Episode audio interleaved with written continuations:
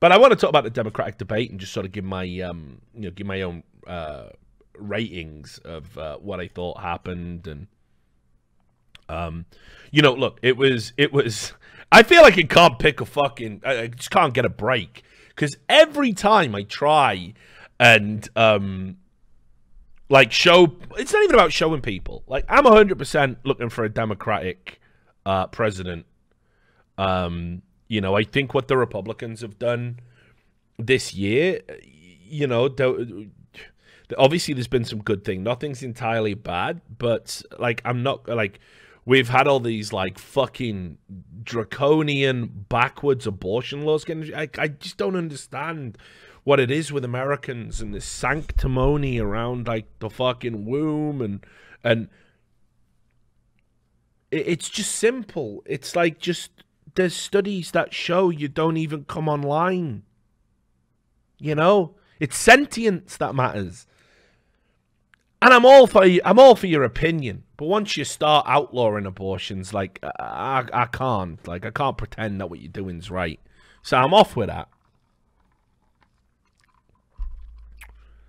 All these fucking, you know, you you will not believe the prices that are coming. Can we just fix the fucking outrageous medical system in the U S? This cannot be difficult. It cannot be difficult. Everyone's getting rinsed. And they're only getting rinsed because you didn't just give all the powers to the fucking hospitals and the big pharmaceutical companies. You also, for some reason, gave it to insurance companies. And everyone's robbing everyone else. And the only people who suffer are the cunts with no money. And you're one of the most developed countries on planet Earth. And yet people get sick and they just die, or they live but they end up homeless. Like, this is mental to me. Like, there's a great standard of healthcare out here if you can afford it, by the way. As someone who's been through the healthcare system with a little bit of money now, yeah, brilliant. I call up a doctor, I'm feeling ill, no problem, have some fucking scans, ten grand, like, but the scans are there and the results are there in two days. And if you need if you need surgery, you're straight in with a fucking pioneering, you know, leader in the field. Well, actually, we can get you the best surgeon for that. Oh, yeah, brilliant. That sounds good. How much? twenty grand? Uh, I don't know, mate. I think I might rather do it with myself with a fucking rusty spoon. You know what I mean? It's like, it's ups and downs. But it's fixable, because you got the first part. No, I'm not exaggerating, by the way. Uh, these numbers, uh, you, you'd be amazed. Um, you know, I told you. For, it was like raising the money for Maria. I, one of the reasons I've been working so hard to get the money for Maria's surgery is because, uh, first of all, they, they wreck you, the insurance companies, on the whole, um, what you can and can't have. They'll do everything to wriggle out of just even giving a contribution. So she's had a surgery that's gone wrong. Fixing a surgery that's gone wrong isn't covered in your insurance, especially if they can say, oh, well, it's experimental. So I had to fucking go get all the money up front to fix her stuff. So I had to make forty-one grand on top of all my other money that I got and that's tied up and stuff. forty-one grand to have a correct to have corrective surgery. So that's why everyone's like, fucking hell, Richard, you know, you're doing all this work and that, because they have to, because to make that surplus. Now I'm lucky enough to be able to do that. I was telling, like, Moses and the guys, like, when we were talking about it, I was like, I worked, I, I made, m like, pretty wild money last last year, but I, I had no quality of life. I was just working all the time, but has to be done, right? And when you consider, we, we hit four thousand subs on the No Majors Club, but that's how much of a contribution it was. Yeah, I needed forty-one K to get her this surgery. So that's the American healthcare system. Uh, we haven't had the operation yet. It's in uh, end of August. So thanks for asking, though, Jarush. Appreciate that, mate. Uh, so anyway, you know, the, the Republicans, I think, have been a, the, this Trump-infused Republican Party has been a letdown. And honestly, you know, look, I wasn't a supporter of Donald Trump going in. If it had been Bernie and Trump, I'd have gone with Bernie just to see what happened. And because I don't like billionaires, um, making policy that affects everyday people. But it wasn't. It was Hillary, who is a fucking, uh, you know, some e like just evil, like just a fucking lump of evil in a, a pantsuit. You know, I just couldn't. But uh, I think I, I you know, uh, I think he's been a bit of a bumbling sort of international embarrassment. Nowhere near as bad as Boris Johnson if he becomes Prime Minister of Britain, but bad. And also, I just sort of want the world to go back to normal. I am sick and tired of hearing about how apparently Donald Trump is the most evil man ever. And even though, you know, oh, the immigration, concentration camps at the border. Yeah, but Obama created them. Yeah, but Donald Trump's using them. But so did Obama. I'm just sick and tired of it. So I just want the world to go back to normal. Let's put a Democrat in so you can stop having your mad little hissy fit and your fucking tantrum. And and hopefully it just resets the world like an Etch-a-Sketch. I'm just, you know. Listen, it's not about taking the blue pill, guys. I'll, I'll be red-pilled for life. But part of being a red-pilled is you see things for what they are. It's, you know, do, I, I can't do four more years of this nonsense. I can't do four more years of um, everything being racist. I can't. It's mental. I'll, I'll fuck it. Let a Democrat win. Now, as it happens, I actually think there are candidates on the Democratic uh, Party that I think will make much better presidents than Donald Trump. And one of them, unfortunately for me, it seems, I thought Tulsi Gabbard, right? I liked her right from the start, right from her inception. I liked her going back uh, in twenty sixteen when she spoke out about how the primary was rigged against Bernie. She was a very good ally to Bernie, which you wouldn't necessarily think because she doesn't come across as... Uh, Um, you know, like a, a socialist. She served the country, right? Do you want your commander-in-chief to be a draft dodger, bone spurs, or like fucking George Bush? Yeah. I'm doing coke. Right? Do you want that, right? Or do you want an actual person who's fucking served, who knows what wars are like and will do anything to avoid them? Definitely the latter for me, thanks. Um, so, I liked her in twenty sixteen, and as she sort of like started progressing through and it was very clear she was going to get a run, I was like, holy shit, this could, this could work. She's got just enough neocon credibilities because of her background, but she's not interested in being a war hawk. She's a woman. She's a person of color. She's got a very distinguished career. Well, what I didn't realize was, by picking her, um, ah, but she's alt-right, Rich. She's alt-right, and she's a Russian bot and white supremacist supporter. So I'm like, fuck, I can't even get a break. Even when I go Democrat, I get called it.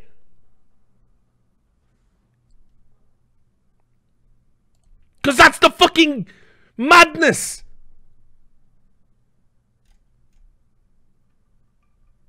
Listen, you think I'm wrong? After, right, after the debate, after the debate, guys, uh, there was these polls that said Tulsi did well. Because I thought, I don't, I think Tulsi did terrible in the first round of debate. I thought she really uh, lost the ball. There was a couple of moments where she like misspoke and stumbled over her words. She barely got any talk time, um, but she did have one roast where she wrecked that cunt. And she and, and people like roasts. People like stand-up moments. So it's not inconceivable she could win an online poll if that was all you saw. But look, man, look what happened after the fucking primaries, dude. Mother Jones. The Pulitzer winning Mother Jones. Internet trolls are raving about Tulsi Gabbard's debate performance and they're calling her mommy. The Hawaii Democrat continues to draw support from elements of the alt-right. What would a Democrat woman of color who is criticizing Trump What would she how how does she appeal to the alt-right? How? And you realise, oh, it's just the same shit. It's the same shit. It's the same shit. Like, do you know what we should do? Just let's just cut all the fucking nonsense out. Let's just get the Democratic Party and C N N and M S N B C and N B C and A B C and all the blue checks, and let's just get them in a room and say, right, who do you want to be president? What's, who is it? Is it Elizabeth Warren? Is it? Is that it? Because I can't be bothered listening to another round of someone who is clearly not a Putin agent being called a Putin agent. Someone who's clearly not alt-right being called alt-right. But that's where we're at.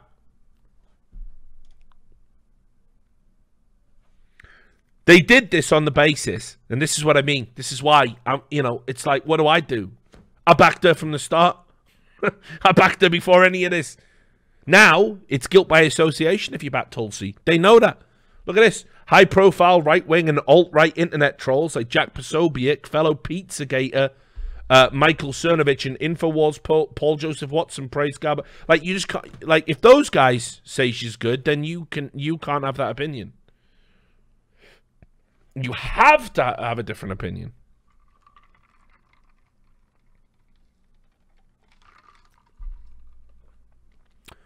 Cernovich called Gabbard the breakthrough star of the night, while Posobiec retweeted a post calling for a movement to push Trump to hire Tulsi Gabbard as Secretary of State.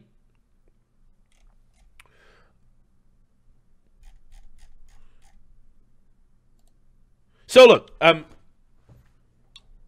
before we get into this, let's just actually go over who sort of did well and, and um, who who didn't. Because I'll, I'll just show you the Tulsi...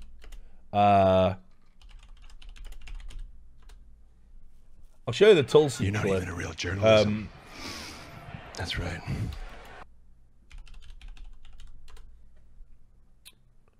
Where was it? Was this it? Hang on, sorry, it's got to be careful. Was this the part on Bloomberg?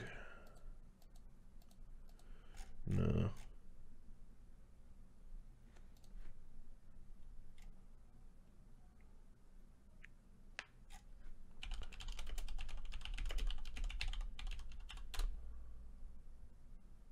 Right, I think this is the clip we want. Right. So, um, this is the, I think this was the clip that sort of blew up and made everybody, like, start talking about Tulsi. Because keep in mind, there was even a point where I, uh, I think I tweeted out while I was watching the debate, saying that, um, yeah, you know, they're not giving her enough time uh, to talk. That, you know, she, it looked like Elizabeth... Gabbard, uh, Congresswoman Gabbard... Yeah. You've said, you've said you would you would sign back onto the twenty fifteen deal. So yeah, it looked like they were not giving her enough time to talk. Uh, Elizabeth Warren had sort of dominated the, the talking points. Elizabeth Warren was also put like in the center thing. It's another thing they do. They put the people, you, you know, you, you, you saw this from twenty sixteen. They put the fucking people they don't treat as seriously on the edges, give them less airtime. So I was like, oh, they're not letting her talk. But then, like, she did get more and more time, and she actually did really poorly and fudged some of the issues. But then they were only bringing her in whenever it was war, foreign policy, you know, this kind of stuff, right? And it's like, I want to hear what her economic policies are and all this other stuff, because I know she's got ideas.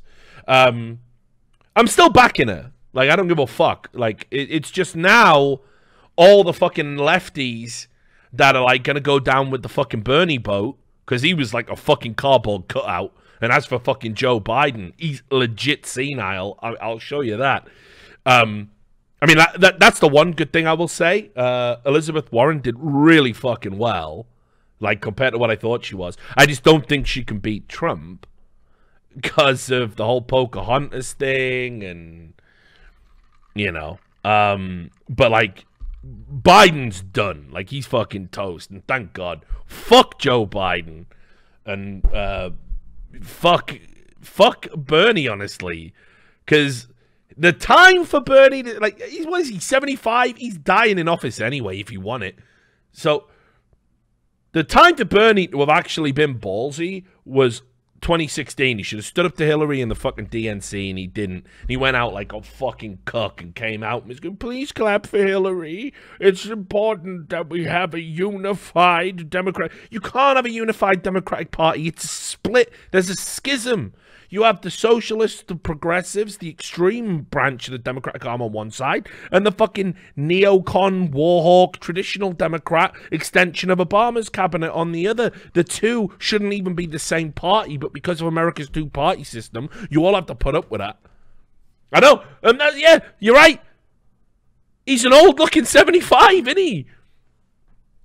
Anyway, so I think this is the clip that made everyone blow up over over Tulsi, because, you know, people like roasts and people like uh, when people are forthright in their views. And, and she says explicitly, war with Iran will be a disaster. It'll be so much worse than Iraq. And that, that is absolutely true. We have to remember, uh, at the time of the Iraq war, everybody, you know, American propaganda was being pushed out and saying, oh, they're super dangerous, the elite Republican Guard, all of this stuff. And it was actually like, the, the reality is twenty-five percent of Saddam Hussein's army um, had were carrying guns that had no bullets because they just couldn't afford to. It just, it just wasn't there. So the, the idea that they were ever like a serious threat w was nonsensical. Now, Iran, that ain't the case, and we've got other issues again with the sort of um the the the way the money is distributed among the Wahhabiist and more extremist components of Islam. Topic for another day, but this is what uh, Tulsi rightly said. Would you would you insist though that it address Iran's support for Hezbollah? Uh, let's deal That's with the right. situation where we are. Where this president and his chicken hawk cabinet have led us to the brink of war with Iran. I served in the war in Iraq, at the height of the war in two thousand five, a war that took over four thousand of my brothers and sisters in uniforms' lives. My best friend's life, too. People need to understand that this war with Iran would be far more devastating, far more costly than anything that we ever saw in Iraq. It would take many more lives, it would exacerbate the refugee crisis, and it wouldn't be just contained within Iran. This would turn into a regional war. War. This is why it's so important that every one of us, every single American, stand up and say, no war with Iran. We need to get back into the Iran nuclear agreement, and we need to negotiate how we can improve it. It was an imperfect deal. There are issues like their missile, develop, their missile development that needs to be addressed. We can do both simultaneously to prevent Iran from developing a nuclear weapon you, and preventing us from going to war. Your time is up. I have just a very quick follow-up. Well, what would your red line be that would that for military action against Iran? Look, obviously, if there was an attack against the American, uh, our troops, what a dumb question. Then there would have to be a response. But my point is, and it's important for us to recognize this, what would your red line be for war? Fuck you. Mike Pompeo, John Bolton, and others are creating a situation that just a spark would light off a war with Iran, which is incredibly dangerous. That's why we need to de-escalate tensions. Trump needs to get back into the Iran nuclear deal and swallow his pride. Put the American people first. Hey, but what So, you know, felt she did really well uh, with, with that answer. And then there was, uh, let me see if I can get the other clip for you.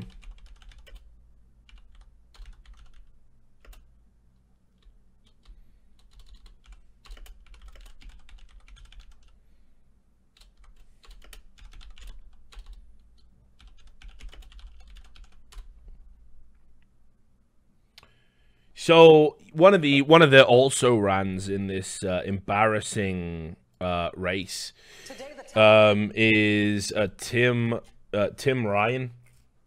He's not going anywhere. Uh, you know, he's just one of like. Here's the other thing as well. Like, it shows you what a fucking shambles the D N C is in. How many motherfuckers are actually like running for president in the D N C? It's like what, twenty, twenty-two? It's like, fuck me, guys. Like, this still, send your best, please. twenty-five? Like, send your best. Send the best ones. Listen, I get it. You've given your life to politics. You think it's your time. It ain't.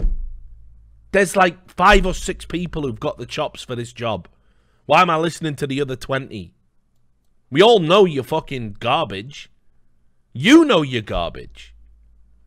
It's just fucking grandstanding. It's just fucking attention seeking. But anyway, Tulsi and Tim Ryan had a really good thing, and this is what I mean. The public like roasts. I think we've been, honestly, one one of the... It's going to sound so dumb, but it's true. But it's dumb, and it shouldn't be true, but it is, because the world is dumb. The one area I think neutral people who are like, I don't like Donald Trump, orange, orange man bad, the Democrats are probably right, should have been Hillary. The one area I think people are, that have warmed to Trump, because his approval rating is at like forty-six percent now, uh, forty-three, it's, it's in that region, uh, depending on which poll you look at. Uh, I think the one area that people have actually warmed to Donald Trump in is in the roasts, straight up. We've never really had a president that does that shit. Like, Obama used to make jokes, but mainly at the correspondence dinner or whatever, and we go, haha, he even made one famously at Donald Trump's expense. Like, George Bush was just a mean-spirited, piggy-faced moron, the worst president the country's ever had of all time. And then you go back, and it's all a bit more buttoned up and statesman-like, isn't it? Donald Trump's just like, I'd have thrown you in jail. And, like, you know, ever since then, there's just been this fucking consistent, like, where he just straight roasts people, like, calling fucking Kim Jong-un Rocket Man and all this, like, mad shit, you know? And little Marco, yeah, little Rubio, whatever. Like, people, people like that insanely. I don't, but there's a lot of people for hashtag team banter out there, you know? Um, so a good roast will get you points, right? Keep that in mind before we start looking at all this Tulsi nonsense. But I, I thought Tulsi handled her business uh, really well. Let's calm that down. Yeah, today, the cool. Taliban claimed responsibility for killing two American service members in Afghanistan.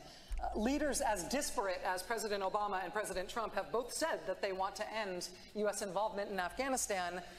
But it isn't over for America. Why isn't it over? Why can't presidents of very different parties and very different temperaments get us out of there? And how could you?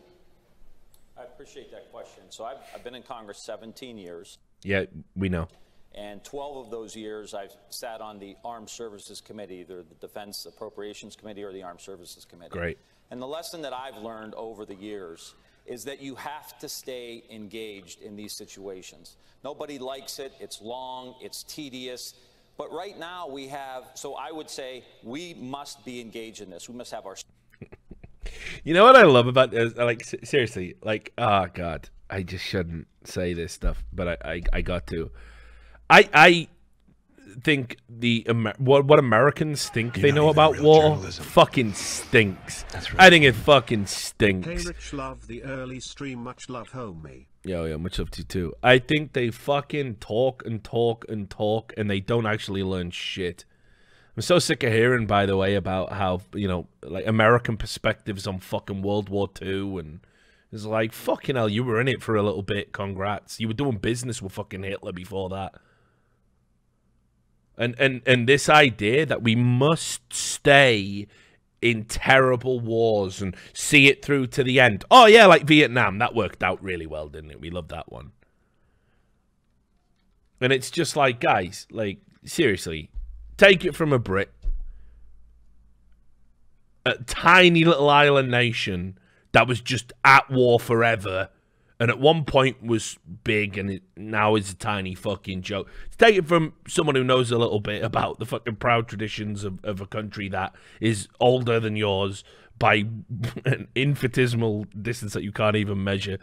Uh, you don't have to stay in bad conflicts. You don't have to see them out to the end. I know why you do. And what you don't want to say is, yeah, we stay in the country and occupy it because it neighbors other countries we want to invade, and there's the war, uh, you know, on, on oil, and there's the war on drugs, and the opium, and all the other stuff. That's why you stick out these terrible conflicts, and every, every minute and every second you stay in a country that you shouldn't have been in in the first place, doing something that has no clear direction and no understanding. You're just sending young working class kids back in boxes, and people are sick of it. People are sick of it. Even the most selfish asshole doesn't get a tangible benefit because gas prices keep going up. What are we doing?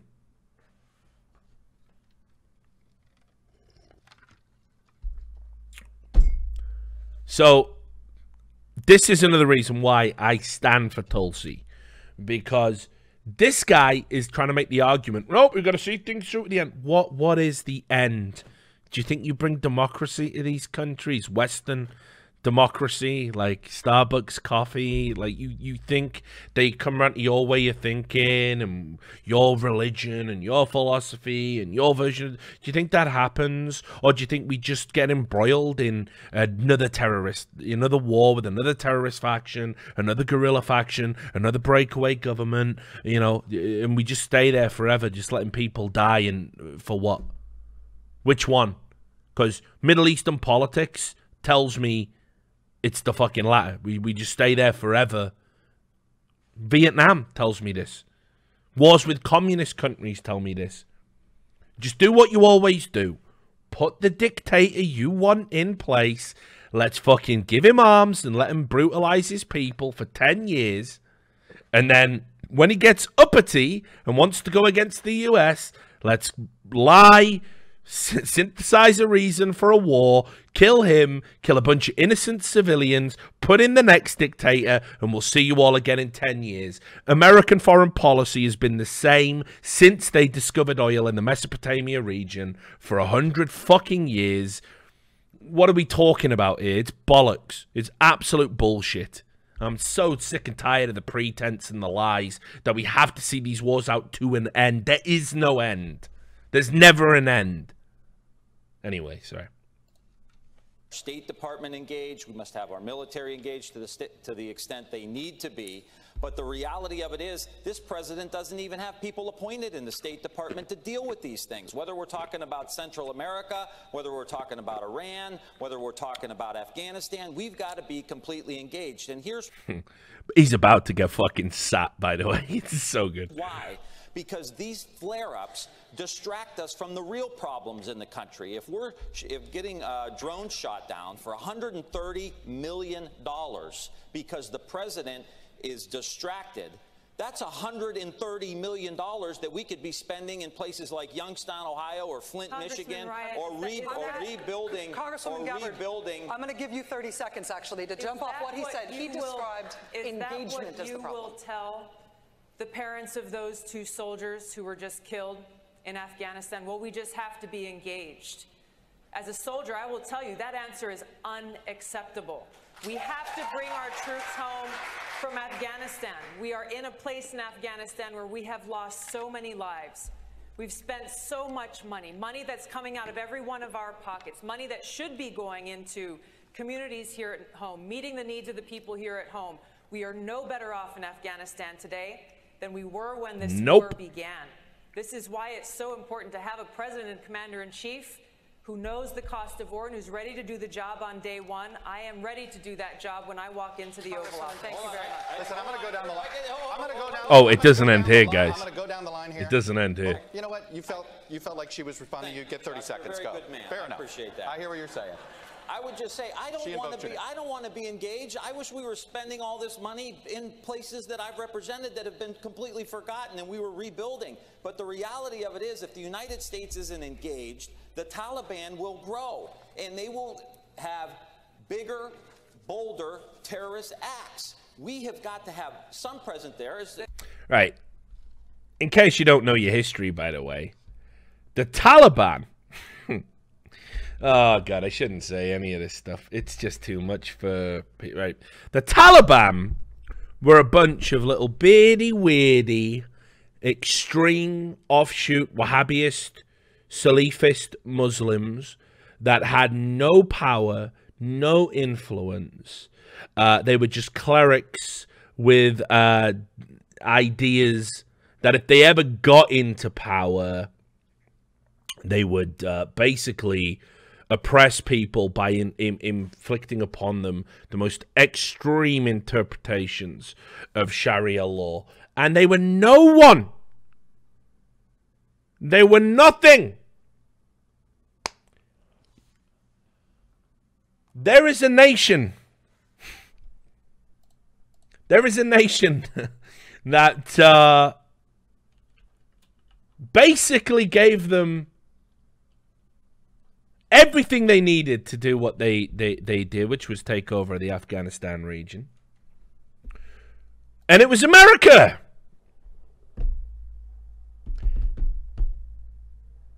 And we did it in the eighties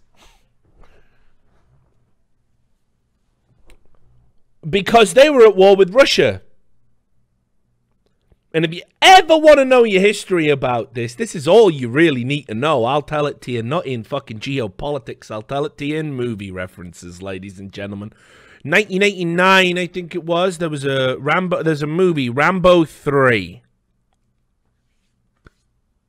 Maybe you like your Rambo movies. After First Blood, it's a big fucking drop-off.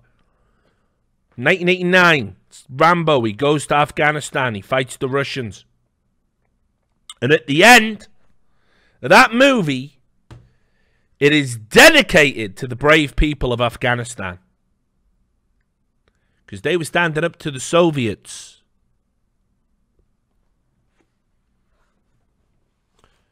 So the Mujahideen went on to become the Taliban, Taliban two. America propped them up then. Then, not only that, down the road, when we wanted to stop the fucking war on drugs. Because what the Taliban, the Taliban say, the poppy, growing the poppy, is not compatible with Islam. It's not compatible with Islam. You cannot traffic in opiates. But a lot of people in Afghanistan, because the uh, the uh, opiate poppy seed is so rife and so prolific there, people grow it. And they were like, listen, I'll be a Muslim, but I'll also grow these poppy seeds, sell them to drug dealers and sell heroin. Well, America don't like heroin coming from foreign countries.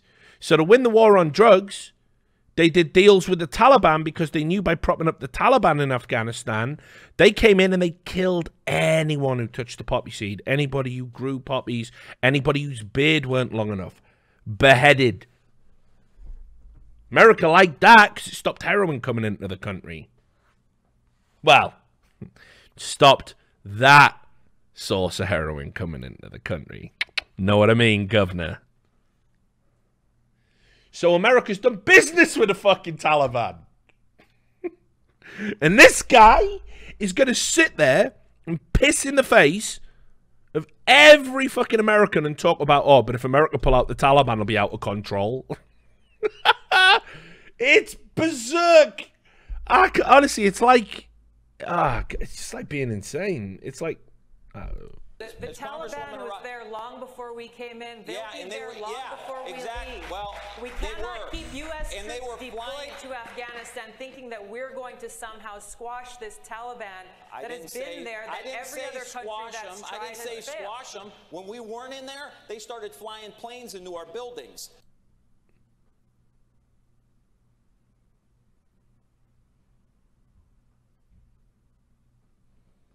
Interesting.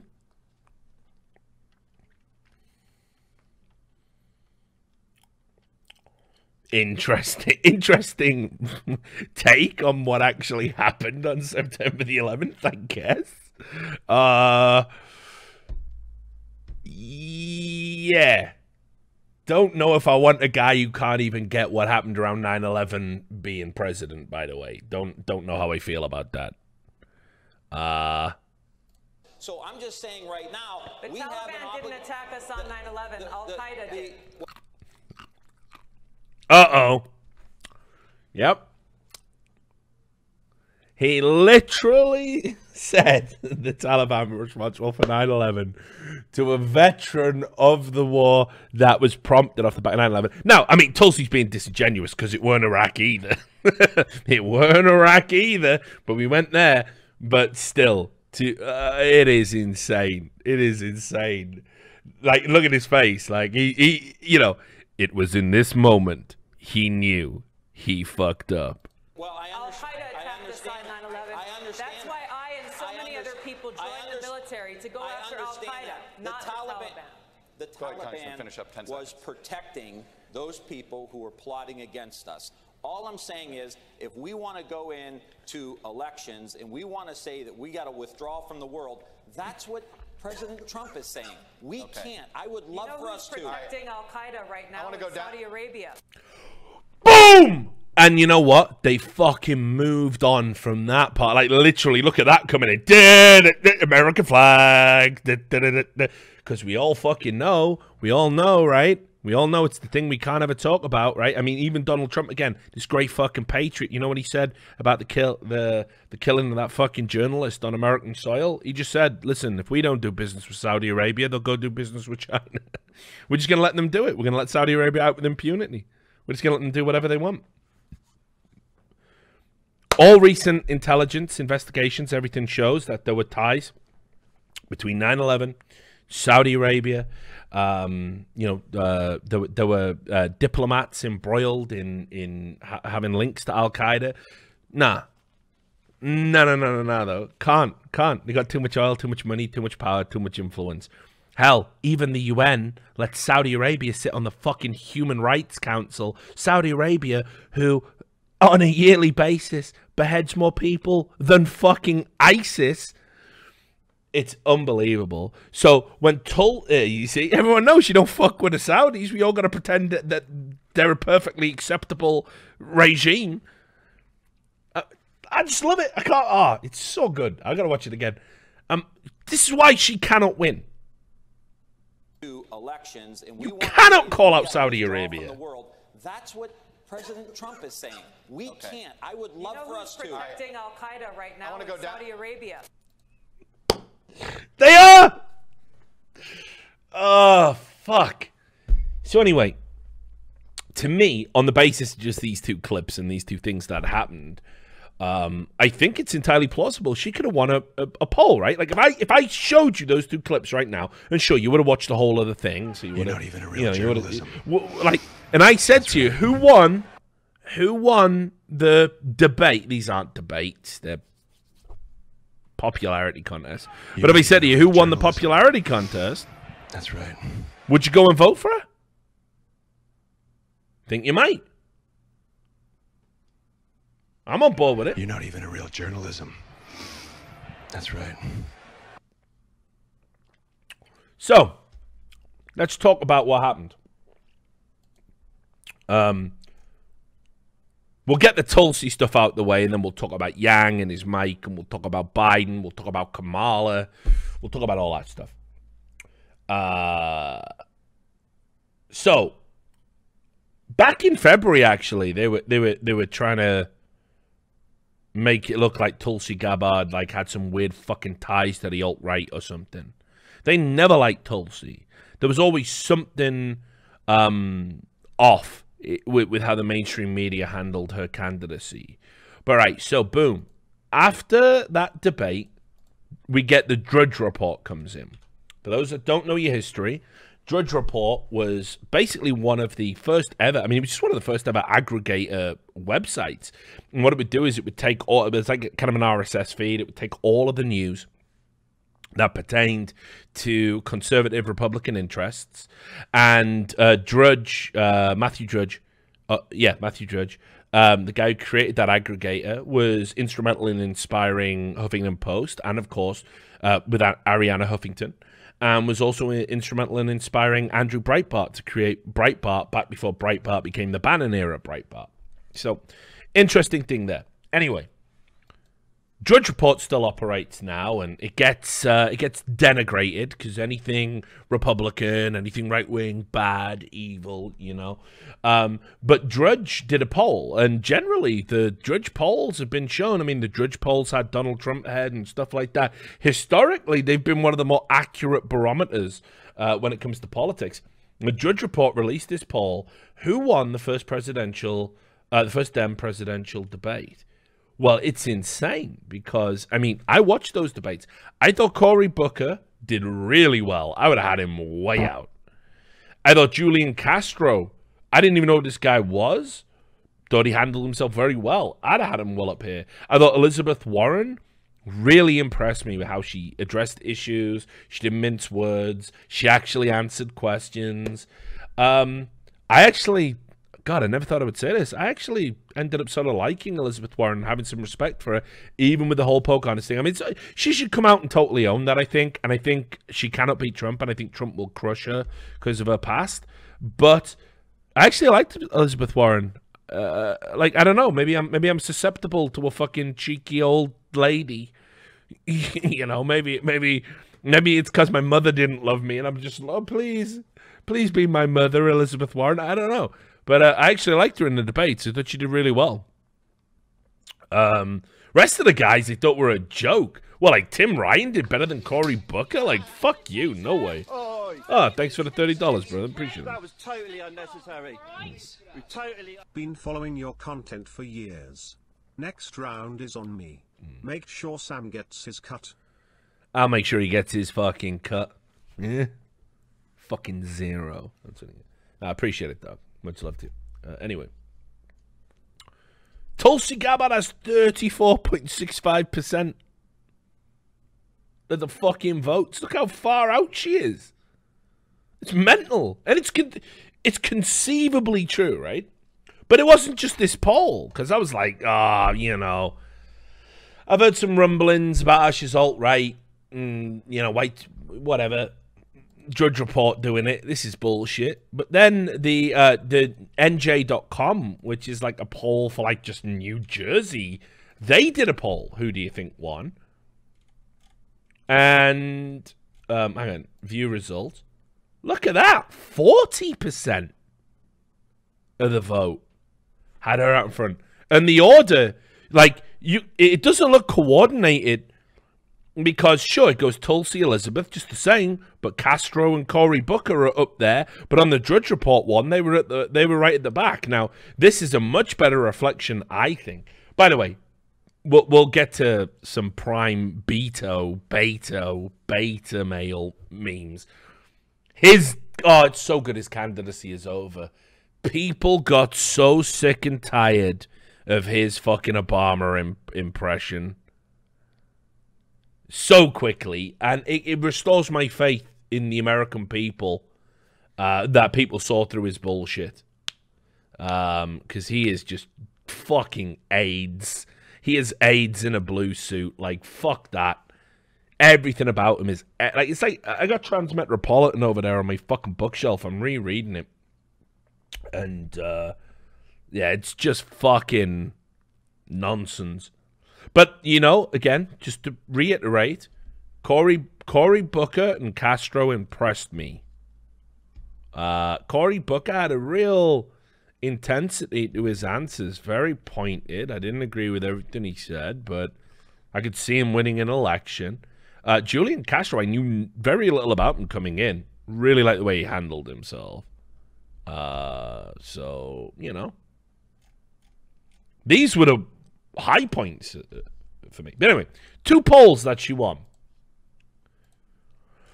So what do you think happens? Well, she's won some polls. So I already showed you the alt-right allegations by uh, Mother Jones. Where was the other thing here? Was this it? Yeah, here it is. The Independent, God, God love you. Independent, right? You know, a lefty publication, unbelievably left. Uh, what do they have to say about a woman of color?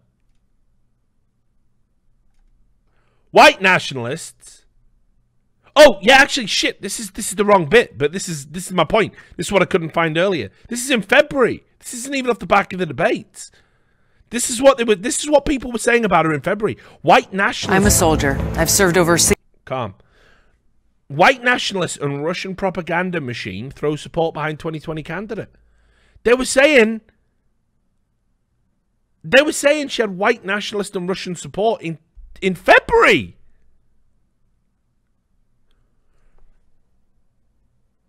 Right. I. I. I It's it, it's early here. It's seven thirty. I've had a drink.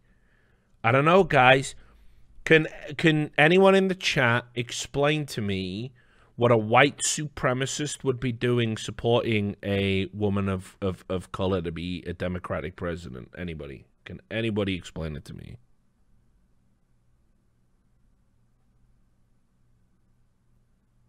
Because it kind of feels that the way they might want to go is support a white man in the Republican Party, but I don't know. I mean, you know, I'm not a white supremacist, so.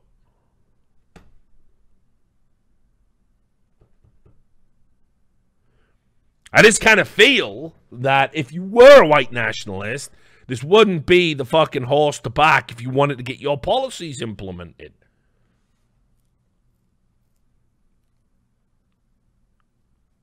But this was in February, so this isn't even the thing I wanted to link you to. Let me just check. I think it was this. Was it the N B C link? Or was this February too? Oh, no, no. That was also... N B C. N B C, who exclusively hosted the debates where Tulsi had diminished time. They ran the same thing in, in February. Russia's propaganda machine discovers twenty twenty Democratic candidate Tulsi Gabbard. Experts who track websites and social media, the same people who lied to you about the election, same people who lied to you about the P P tape and the Steele dossier and everything else, but trust them now. Trust them now. The same people that were leaking false information to BuzzFeed. Trust them, trust them now. Trust them this time. They were wrong. They lied to you those other times, but trust them this time. Even a real journalism. That's right. Finally able to catch the stream live. Appreciate it, Doug.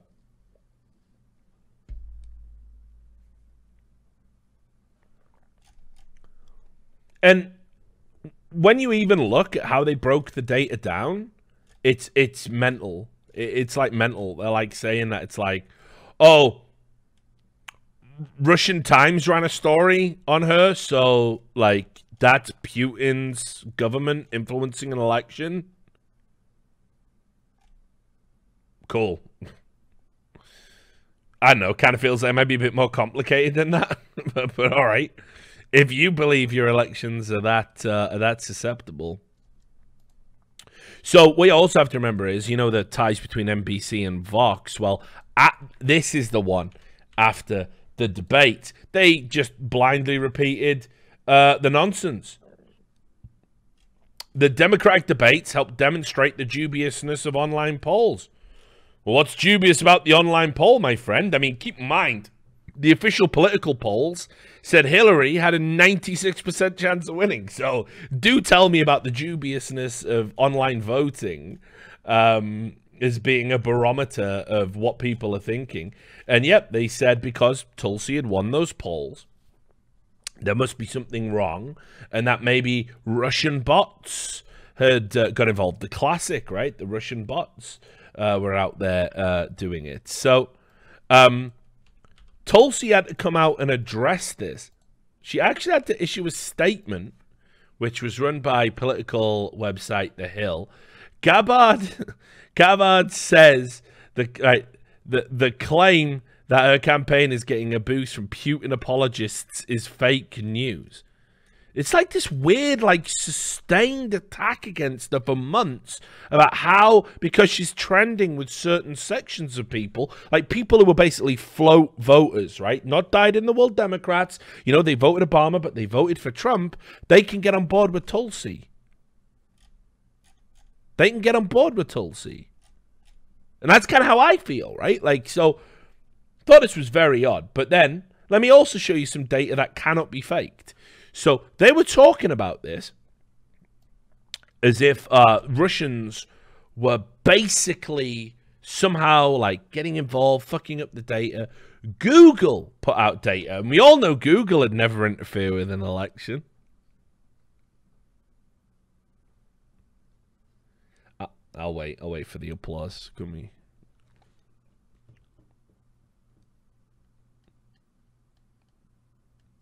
There it is. Thank you. So, we all know Google had never interfered with an election. And this is the data they put out, right? So, they said this was uh, a map of um, state searches, like as in Google Trends. Um, and this was before the debate started. And you can see lots of people were Googling Elizabeth Warren, few people Googling Cory Booker, you got Beto, Beto, and then Tulsi just like there in Hawaii, right? This is after the debate.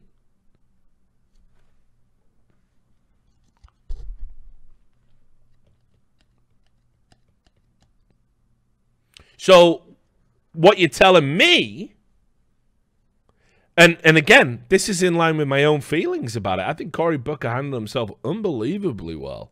Unbelievably well in the debate. Like, had some great moments.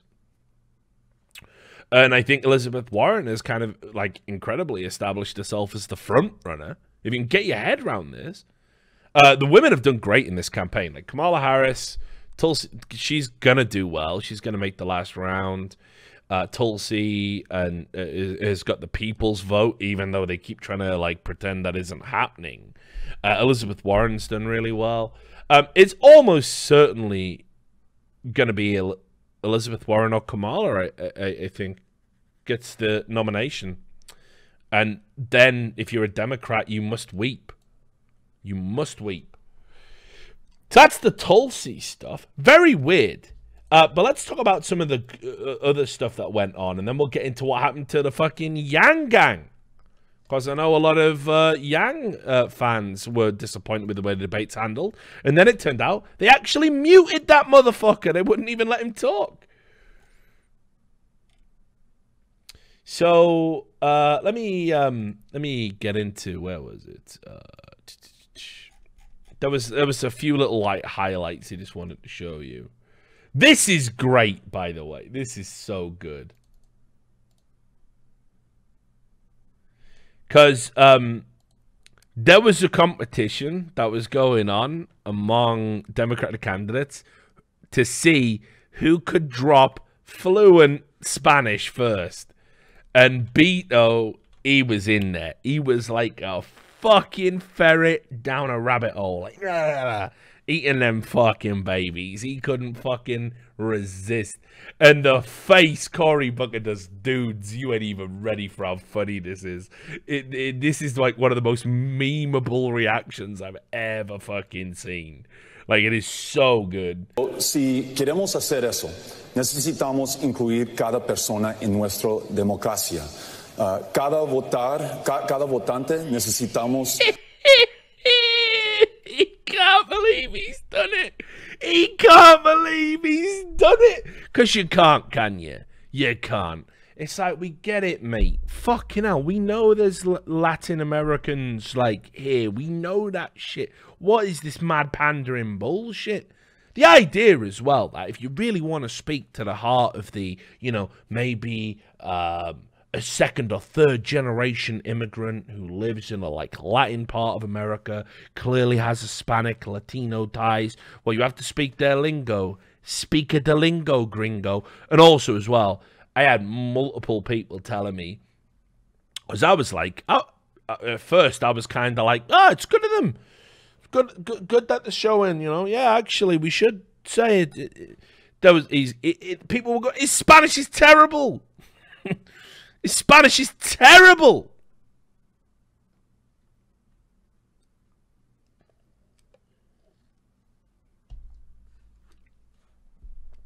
So we had that. I mean, Beto was just going for fucking panda points. Um, what else fucking happened in this fucking shit show? Um... Oh, there was the bit with the fucking mics. That was embarrassing. Uh, they had like a hot mic issue. Have I got, have I got that clip ready? Yeah. Now, keep in mind, I worked on American network television. Let me let me tell you a story that happened to me at E-League. Oh, Richard, how you bring everything back to esports? Yeah, I know. I'm I'm great. I'm a I'm a national treasure. I get it. Uh, when I was um when I was working at E-League. Uh, there was this one time I was doing a live show, doing a live T V show, and I got the remote pack on my hip, and I got the headset and the mic, and uh, obviously it's a T V network, right? So on another channel somewhere, somewhere in this building, in this studio, they were showing some like days of their lives bullshit, you know, like, oh... Oh, Banquo. This is like Shakespeare. This isn't Days of the Lives, but you know what I mean. Like, I am your secret lover's twin, and I was your daughter the whole time. And he goes, no, but this can't be true because I had sex with Stephanie and and I'm also gay, you know. And it's like, duh, duh, duh. It was like some shit like that, you know. And it started, right? So they were showing a program like that somewhere in the studio. You're and, not even a real journalism. That's right. Right, hang on. At Richard Lewis report, so the Democrats' debates was like watching two monkeys fight, really entertaining, but no intelligence was showcased from either side. Listen, I'd have rather watched monkeys fighting. I ain't gonna lie. I'm always down for that. There's uh, used to be a wicked documentary that you should, well, not even a documentary, but like a reality T V show. Used to be on about two P M, one P M Used to be called Monkey Business. And um, I would be just getting out of, this is when I was at uni. I used to get up at uni. I used to roll a massive spliff, have a cup of tea, didn't go to my lectures. I wasn't missing Monkey Business, dog.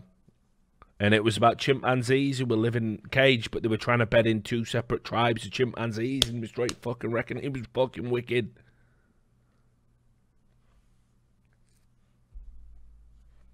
Anyway. Right, hang on. Yeah, days days of my lives. Days of our lives. So, I'm doing a live T V show, and I can hear in my ear, loud as fuck, louder than the producer who needs to tell me what camera to look at, where we're going to break. I just hear this guy going, oh, Banquo, uh, you, you are the father. And it was like going, but that can't be true. I'm a Jaffa. My testicles don't work or whatever. And I was like, it was super loud in my fucking ears, you know? And I'm like just looking at like a live T V camera. Like, like I don't know when we're going to break. I don't know what's going on. I'm already having a fucking nightmare, you know? Already on live T V where one wrong phrase, one hot mic, and you just get fucking bodied. Your life's over. And they, in the break... Like, it was unreal. Like, a guy climbed under the desk, like, while we were still on air. He was fucking with my pack. I was, like, talking, so, yeah, what do you think, little little Momo, about this? And, and like, was doing all that. And it, they fucking flipped it. It was still going on. They did a hard reset of all the stuff. We had that problem fixed. Like, we went to a break, and by the time we came back, it was fixed. It was done in two minutes. The inco so I know about fixing crazy, unforeseen sound problems on the fly. You want to know what happened in the uh, N B C, uh, M S N B C debates that they broadcast live? They brought in the new hosts and then didn't deactivate the mics of the old guys, and they couldn't figure out how to fix it. It was unreal. It was like one of the most embarrassing hot mics ever, and like people trying to laugh it up. This is like all of this time, by the way, ate into genuine presidential candidates presenting their ideas to the American people. I don't want to hear fucking the Harry Potter lookalike twat who fucking peddled Russiagate for two and a half years. I don't think she's got anything to say. I also don't want to fucking hear about the guy who combs his hair fucking forward. And, and, and you know, like, I, I can do without the clown act, actually. Less than fifty miles from... Listen to the audio here. seventeen people were killed in a school shooting last year. And, and he was trying to make it poignant, by the way, because it was about the fucking... school shooting in America. He was asking him about gun policy. So it's even more embarrassing for the network and more embarrassing for the people involved that they couldn't even pick up on it. Should have just gone to a break, fixed that shit. Outrageous. Who's the Harry Potter lookalike? Maddow, you mad cunt! Right. You're not even a real journalism. That's right. Oh, you're not even playing it now. Now I'm having an audio problem. Now look what you've done to me. We're Politico. Right, there it is. Where there has been significant activity less than fifty miles. Look, look at the start. What do you mean? Who's the Harry Potter lookalike? Look at it. She's pottering out of control. Less than fifty miles. Politico's having a fucking nightmare.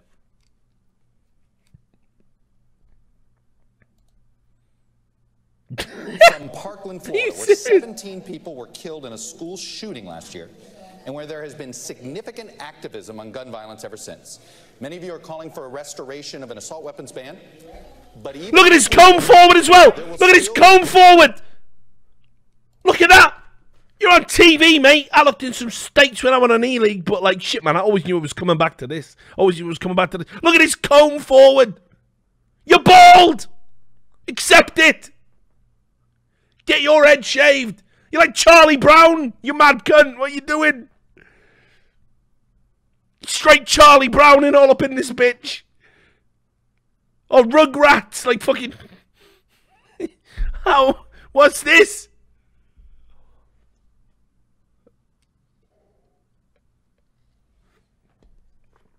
Straight head. Straight Tommy Pickles in. You're not even a real journalism. That's right. Look at it. Like, literally, I can count how many hairs he has. I'll do it. One, two, three, four, five, six, seven, eight, nine. I'm halfway. I'm halfway and I've done nine. I'm halfway and I've done nine. I'm in the center and I've done nine. What are you doing? You've got nine hairs halfway. Stop giving up. Anyway, right. Back to politics for a moment. Hundreds of millions of guns in this country. Should there be a role for the federal government? Other mics are on. Uh, everybody's mics are on. I, I think we have a... I heard that too. That's okay. It's like a fucking awkward family wedding, this. Right, best man's giving the speech. Oh, I love this guy, mate. Feedback crackling. All right. So the question is simply this. We're, talk, we're from... I apologize you guys didn't get to hear this, uh, the first part of the question. Yep. Obviously, so I just repeat it. Florida. Yeah, here you go. Uh, yeah. Right, now I get my poignant moment. Now we get now I get my poignant moment with all nine hairs on my head. It's like fucking yeah, that song by Badil, isn't it? Three hairs on your head. Uh, fuck off. Uh, a big part of high school life up yeah. there in Broward County. Many of you are calling for tighter gun restrictions. Some of you are calling for the restoration of the assault weapons ban. But even if it's put in place, there's still going to be perhaps hundreds of millions of guns still on the streets. Is there a role for the federal government in order to play in order to get these guns off the streets?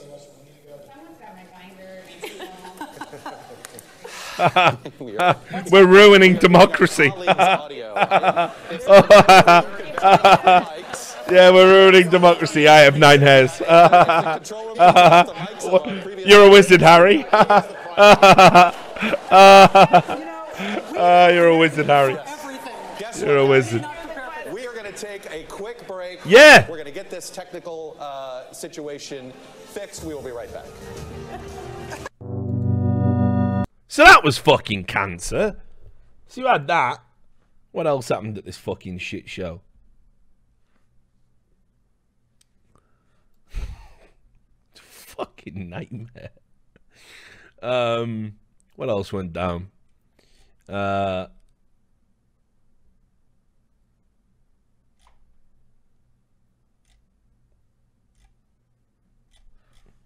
Chuck Todd talked too much. Duh. Man, there's some fucking prime pictures, by the way. Like, de Blasio. Uh, I can't even say what I want to say. I'll let you do. You know what I mean?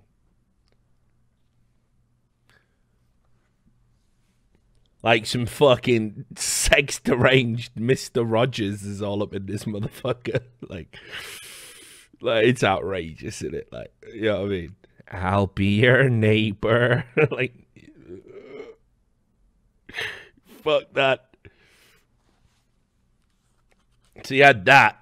Then I also enjoyed this because they, they didn't do a great job makeup-wise on... Um, on uh, Beto, right? So, like, you have to understand, like, the things that tip uh, the bat, the scales, um, it can be something as, like, remember when they tried to fuck over Donald Trump, where they changed his mic, so it was like, it, it was also, they turned down the treble, and it was just like, so he was like, you just hear him, like, sniffing all the time. Remember when they did that, and they pretended they didn't do that, but they totally did do that. Um, but, yeah, like, wait till you see this, that, like, oh, it's it's unbelievable. Like, I've been in some fucking states. Like, I've been tired, dog. Like, you know what I mean? Like, I've been I work hard. I've been tired, but like, this is unreal, right? Towards the end of the debate, Beto is just flagging so hard. Look at this shit. It's unreal how fucking, like, dude, like, look at the bags, dude. Look at the bags.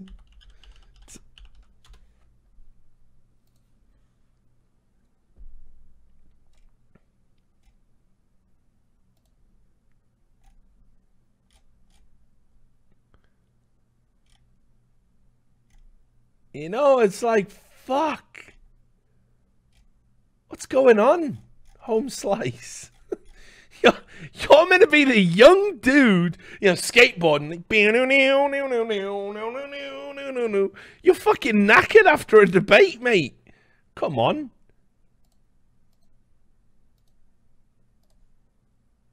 Also don't help, by the way, right? Look at that image.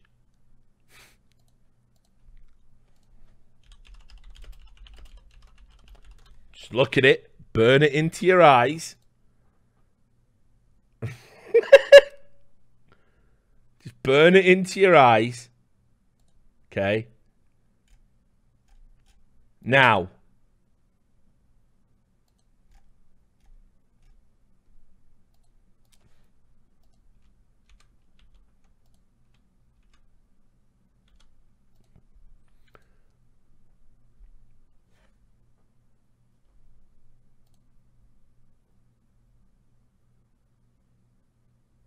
Now, I'm not saying Beto is a vampire from Salem's Lot, right? I'm not saying that.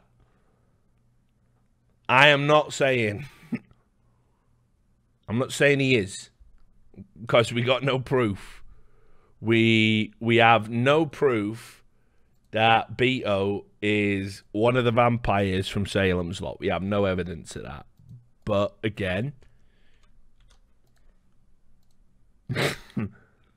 Just saying. I haven't seen the vampire from Salem's Lot and Beto in the same room. You know what I mean? So it does beg the question. Now, a lot of you, I see, you were quick to go to Nosferatu. Nah. Not even no, no, Nosferatu's, like, sort That's of right. a more Republican... Can Nosferatu drink my blood in Spanish? I don't know. See, I, I did think about that. I did, you know, I, I thought about Nosferatu, but it's not. It's definitely the one from Salem's Lot. Because look, right, you can see. Don't get me wrong. There's there's some similarities there. They could be related, but it ain't. It ain't. Or is it?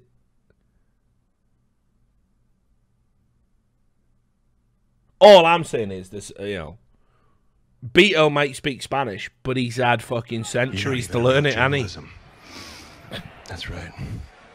Booga booga.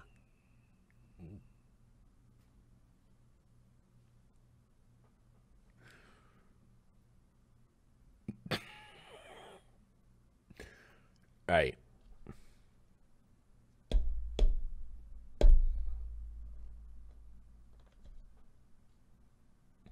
I'm just saying he's, you know, look, you do the math. That's all I'm saying. We've all... We've all played Vampire the Masquerade. Right. So, there was some embarrassing bits. Uh, I, I did want to keep the fucking debate stuff. I wanted to keep it serious. I can't. I'm, I'm incapable. Because I, like, I find the whole thing um, pretty uh, pretty funny. Oh, one last thing I, I've got to talk about. Um, there, there was a candidate who, like, she's just... stoned or something. Like, I, I don't even know how this happened. Um, I've never seen this before in American politics. But there's someone called Marianne Williamson. Uh, you, yeah, uh, is he ever? Yes, Marianne. We stand Marianne in the channel. Listen, I'm all about fucking sabotage. Like, if Donald Trump's a fucking hand grenade to the political system, she, she's like a ball of fucking potpourri, like lavender. Uh, you know, like a bath bomb, uh, an, an herbal mask. Like, I don't know, but like. Uh, there was some cringe. There was some cringe. I hope you all know there was some cringe. As long as we're accepting that, I will now show you the worst of the cringe. Because at the end of the debate, right? Which, by the way, it's crazy because um, I watched this debate. This sounds really bad. Uh, first, uh, is she deaf? Is that a... Can someone answer that before I even say what I say next? Is she deaf? Is she deaf? Because I don't know anything about her, so... Is she deaf? Because she was, like, talking like... um. Well, she was talking like she couldn't hear herself, or like she was kind of... You know, like experience, like experienced deaf people who've like got used to it and got past it, but like there was just like little moments where I was like, "Oh, is she deaf?" Because it was it was like really weird the way she was talking. But now I realize, okay, well she's not deaf. Um, no, people are saying that's rude. No, no, no, she must have just been fucked up. So it's fine. We're all about that. So good. Um, but she did say cringe. Oh God, the final speech. The final speech, you got asked, like, how, what will you, what will you do? How will you beat Donald Trump? How will you become president? Oh, God. I don't think you're ready, guys. I don't think you're ready, because if you didn't watch the debate, this will hurt you. Um, this will hurt you. She, she, she was like some weird amalgamation of Pokemon or Care Bears. It was, it's bad. She, all right. I'm not going to ruin it. I'm not going to ruin it. Sorry we haven't talked more tonight about how we're going to beat Donald Trump. I have an idea about Donald Trump. Donald Trump is not going to be beaten just by insider politics talk. He's not going to wait, be... Wait, wait. Do, do, do you see what I mean? Do, do you see the deaf voice? Can you hear the deaf voice? Am I, like, am I fucked up? Like, am I mental? Like, can you hear the deaf voice? This is why I honestly... Guys, I'm not even being fucking mean. You know I'm not fucking mean. I honestly thought... She went, I'm going to stop Donald Trump. And I was like, oh, fuck, dude, she's deaf. Like, I didn't notice it at the start. So I... But, like, I don't... Maybe the... Listen... Here's another thing that you might not know. Uh, um, when you're on shit, uh, certain things, they it, it, uh, it slows the... Um, first of all, it slows your cognitive response, but, but like it makes the jaw relax to such a ridiculous degree. I end up talking like this. I can't tell you how many times I've been in a fucking state where I've been on some fucking heavy, like, muscle relaxing, some crazy, trippy shit.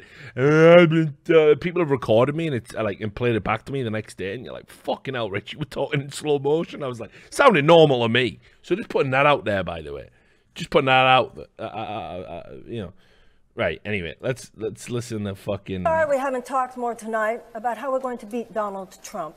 I have an idea about Donald Trump. Okay. Donald Trump is not going to be beaten just by insider politics talk. He's not going to be beaten just by somebody who has plans.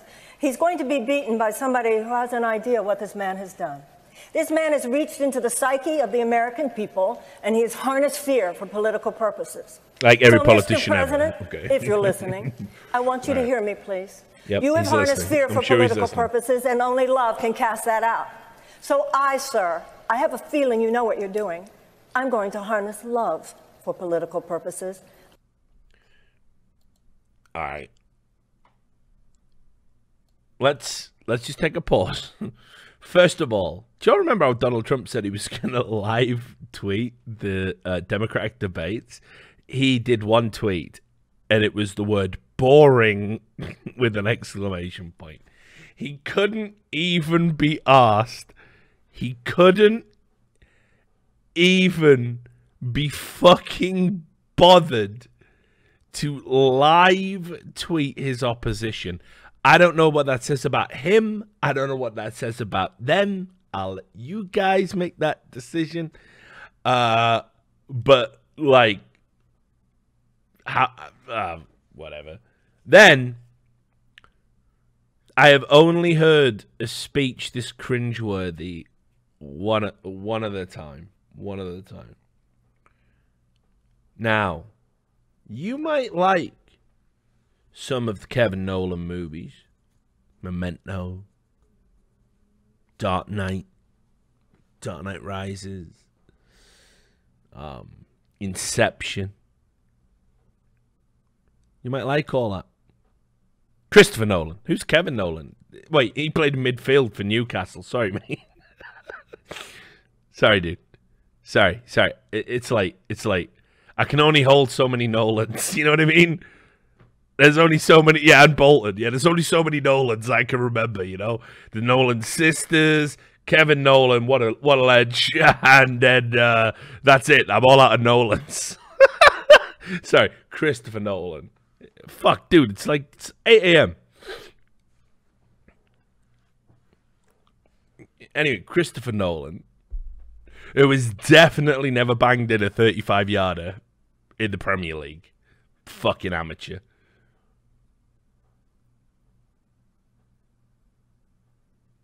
Yeah, I'll start talking in the deaf voice. That'll really help the stream. Christopher Nolan. So, the one fuck-up he did was uh, Interstellar. Because I can't, mate. Listen, I can't. Ah, uh, I can't. I can't. I'll watch Matthew McConaughey take a shit through a sieve. I love that guy. I'd, uh, seriously, if I ever get the opportunity to suck Matthew McConaughey's dick, I can't even imagine what situation it would happen. Oh God, I would, I would film me doing it, um, and I would wear a T-shirt with a photo of me ha doing it, like forever. No, yeah, clip it for real. For fucking real. Like, what, you wouldn't suck Matthew McConaughey's dick? Oh my God, I bet it tastes like sweet, sweet lemonade. Oh, oh, what a guy. What a fucking guy. Oh, I couldn't even fuck him. It would be like pulling the wings off a butterfly. I couldn't. I couldn't. I just want to hold him. Oh, I love that man so much. I love that man so much. Like, I... Did y'all feel the same way? Love that man. Love that man. Love how he came back uh, from from being out on the fringe, and they all said you're too good looking to be a good actor, and and then he dropped fucking Russ Cole in True Detective, and did so many great indie movies. Oh God, what a guy! What a guy! Anyway, would literally, oh, I, I not even a real, you know what? If he if he if he came up to me and with right. his Texan drawl and he said, "Listen, Richard," I can't even do his voice justice, but we'll just have to pretend. "Listen, Richard, you can definitely suck the the, the Matthew McConaughey dick, but it's going all the way down down your gullet, and you're gonna choke to death." I'd be like, "Listen, it's fine. What a way to go out, man! Like, I'm on board. Like, fucking hell, like." Like, the, the, the, love, Matthew McConaughey is a fucking legend. But he was in Interstellar, when he... And I wanted to like that movie. I wanted to like his speeches, his scenes. But I just can't. Because outside of that scene where they go to the planet where the waves are big and they think they're mountains and it turns out it's water, uh, that film is fucking straight trash. And uh, it's straight trash because, mainly, because there is a speech from, uh, what's her name? She was also the, she played Catwoman, you know? Um, when she gives a speech, that love is a cosmic... Anne Hathaway, thank you. Love is a fucking cosmic speech. Uh, cosmic force. You can tell it's all breaking down now. All the words, all the sentences. Love is a cosmic force and, and should be thought of in the same way as, like, physics. I'm, like, just watching this, like... No. No. No, you can't be real, love. You, you don't really mean this. Like, surely the... Surely not. But what if love is a cosmic force? Like, stop talking, you're ruining my love affair with Matthew McConaughey. Please. It's so bad. And that speak... Right, hang on.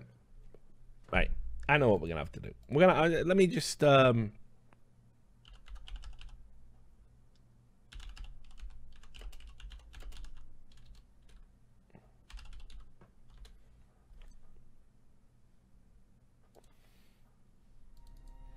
right, this is how much I love you guys, by the way.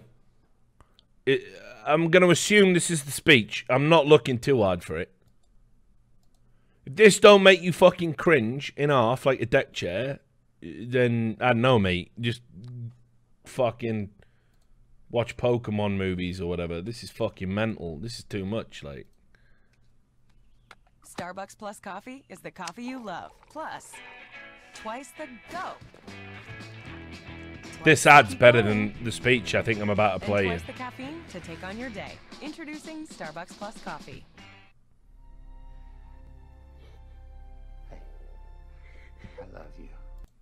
Wish you would say this to me. Uh, again, this is just, it's not going to do with the, the, the, the stream or the bit. Um, but, you know, just wish I, I was there under him while he was there with me. Say, say, can we just play this bit again? I love you. Forever. You hear me? Thanks. I love you forever. I feel the same way. I know you're going to get this message. Professor Brands assured me that you're going to get it to you. Know that I love you. Love isn't something we invent. Right, this is it. This is the arc. Oh, it's too much. I can't. Love isn't something we invented. It's observable, powerful. It has to mean something. You're not even a real journalism.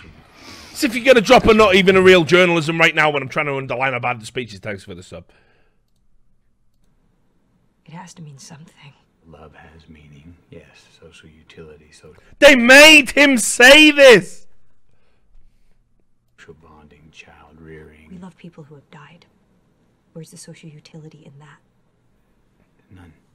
Maybe it means something more, something we can't yet understand. Maybe it's some evidence, some artifact of a higher dimension that we can't consciously perceive. I'm drawn across the universe to someone I haven't seen in a decade, who I know is probably dead. Love is the one thing we're capable of perceiving that transcends dimensions of time and space. That isn't true!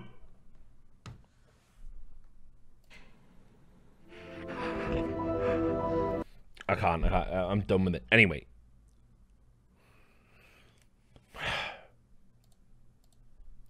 I now want you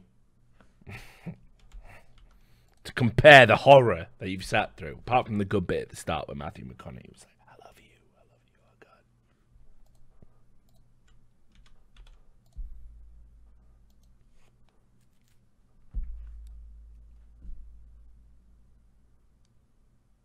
sorry we haven't talked more tonight about how we're going to beat Donald Trump.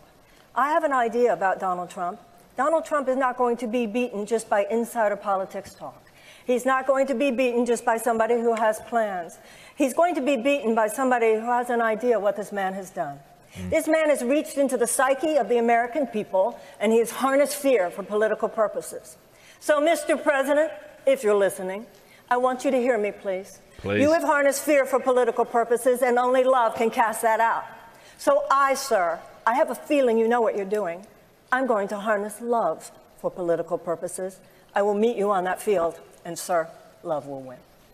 Miz Williamson, thank you.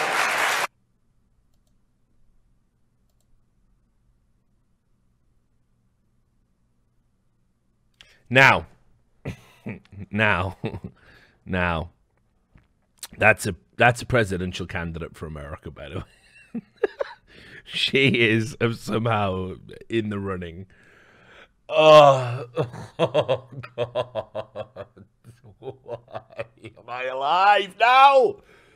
Could have lived in the fifties! Okay.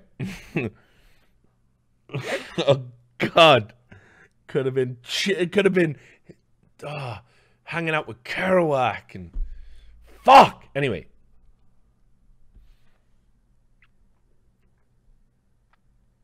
Didn't have to be here. Didn't have to be now. somebody actually went through and uh, went and got all of her uh, tweets, uh, by the way. Let me, oh God, some of her old tweets are fucking crazy.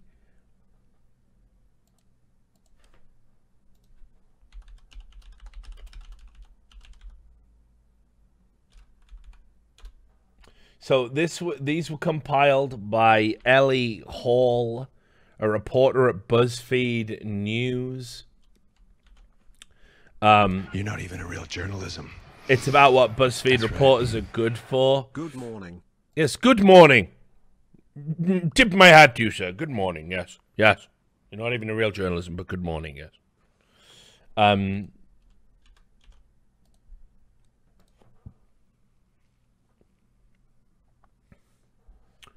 It's just hippie bullshit. It's just hippie bullshit. Um, yin is feminine. Earth, yang is masculine. Sky, when God is seen as he, the soul is seen as she.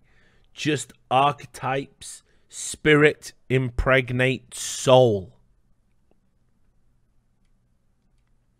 Everyone feels on some level like an alien in this world. I, I do when I listen to you, yes. Uh, because we are. We come from another realm of consciousness and long for home. When you're missing someone, no, it just means that on a soul level, they've come to visit. Kind of shit your nan used to say to you, you know. A grey sky is actually a blue sky covered up by grey clouds.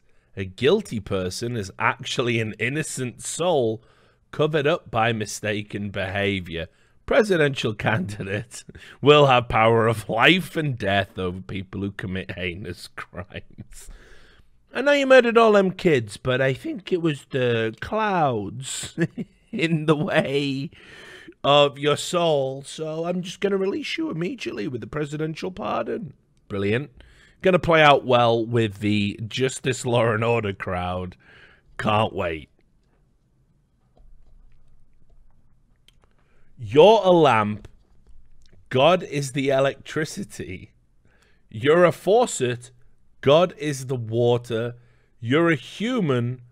God is divine within you. Allow the flow. Your mind is like an airplane, and you, I mean, this is like some like twelve year old shit. Your mind is like an airplane, and you are the pilot. Rise above the clouds, fly above the turbulence, seek a smoother ride. I'd like to tell you they're all like this. Look how many there are. Oh, get her out. Make it stop. Make it stop. Our eyes can see the perceptual world, but only our hearts can know the truth. Oh, I'm just gendered everywhere. Get me out. Okay, good. Right, so anyway, she was the thing. Uh, and then I think, yeah, we need to talk about uh, the Yang, the Yang Gang factor. Now, I warned you, remember on my uh, previous episodes of the podcast, previous streams, wherever the fuck I jibber-jabbered about this jibber-jabber, um, I told you they were coming for Andrew Yang because there were, again, a lot of people who had gone Trump, been disappointed by Trump, uh, were looking for another kind of, you know, a lunatic fringe, a rogue element, somebody that was gonna shake it up. You know, that's what... If you voted Trump, you didn't vote Trump because you like Trump. If you're a Republican, you didn't vote for Trump because you think Trump's going to do right by Republican uh, values. You, you, you voted for Trump because he was just like, well, let's put a giant moron who's been used to getting his own way the entire time he's existed into the political system and see what happens. Because fuck career politicians. That's what that was about. So Yang represents a um, a, a similar kind of uh, chances bet uh, in the sense that he's saying, listen, I will give everyone twelve thousand dollars a year bare minimum. It's uh, it's actually going to save us a lot of money moving forward. And he became basically like the universal basic income guy. He went on Joe Rogan, definitely alt-right, of course. He went on Joe Rogan Uh, to explain the U B I principles, and unfortunately, because of the whole U B I policy, uh, he doesn't get to talk about anything else. Now, just to show you what I'm saying isn't false, because, you know, I never lied to you. Oh, it's nighttime BuzzFeed. You can read that in the gray. This was, uh, funnily enough, just a month after, we spent February saying Tulsi was white supremacist, Russia, propped up, you know. In March, we decided uh, that uh, Andrew Yang was uh, had alt-right supporters. And I'm just making sure, yes, there's no boobs there. No, yeah, that's good. Um, but yeah, Blizzard ads, uh, good. Excellent. Andrew Yang wants to support the pro-Trump internet. Now it's threatening to devour him. And basically what this article says, I, I'm, I'm afraid to scroll down. Um, if you're wondering why Yang is often uh, pictured next to a bunch of anime girls, I, I, listen, the, the internet just is what it is. And basically the whole Yang Gang thing is that he's just macking out with anime chicks. And, you know, that's just how it is, basically. So... Um, it's got to take, you know, like, what, what do you want me to say about it? It's, it's obviously a policy of his. It goes universal basic income, macking out with cartoon anime chicks, straight doing it. You know what I mean? Like, I can't, I'm a boomer. You know, I can't get on with that. I think three D's better than two D. Your kids know better. That's fine. We're coming at it from different worlds, you know? It's good. Um, so anyway, they they started saying that he had an alt-right fan base in March of this year, and they were trying to cut him off at the knees before we got to the primaries. His appearance on Joe Rogan was kind of interpreted as him trying to pander to that base rather than just having a, you know, going on a political podcast that uh, is, you know, obviously hugely popular and has wide reach. But then what started, what we started to find was during the debate, Yang said like fucking nothing. I was like, wow, like Yang's barely said a word. Um,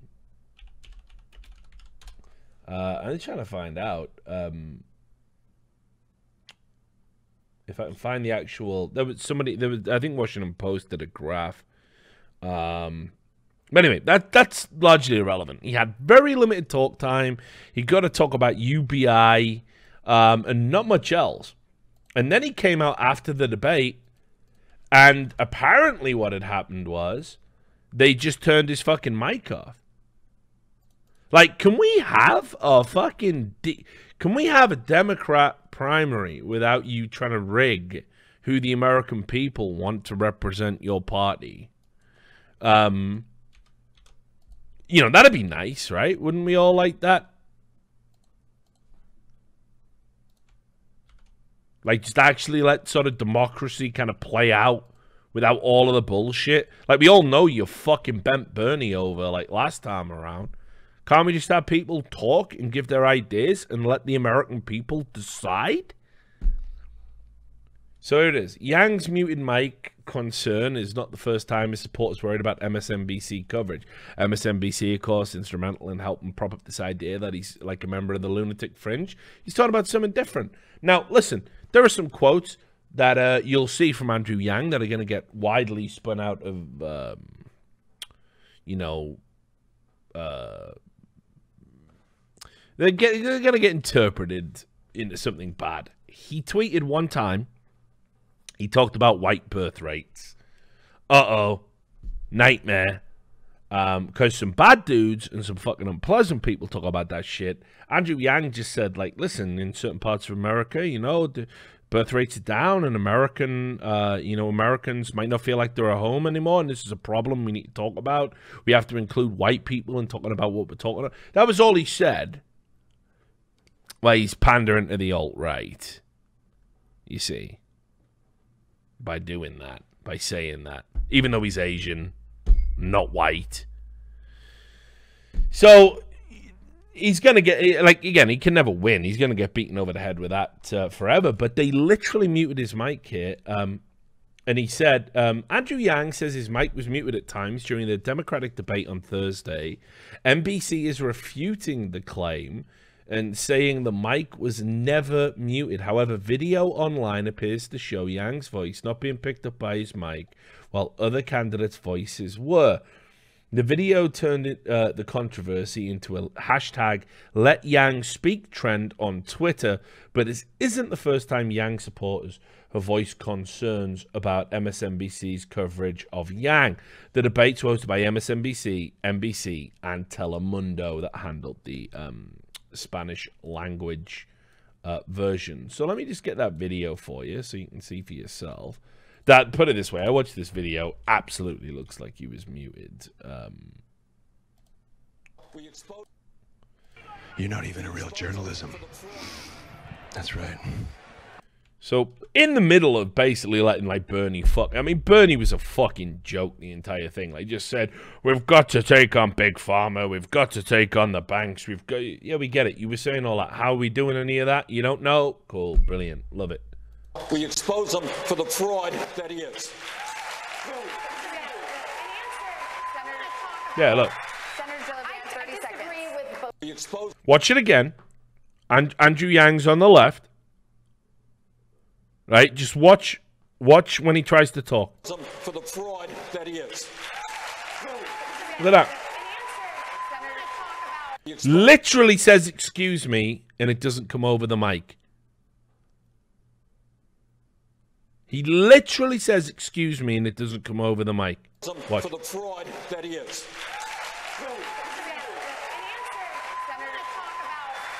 Gillibrand, thirty seconds. I disagree with both their perspectives. Senator Gillibrand, thirty seconds. I disagree with both their perspectives. So, he was... he was in our... Like, we can see. Come on, man.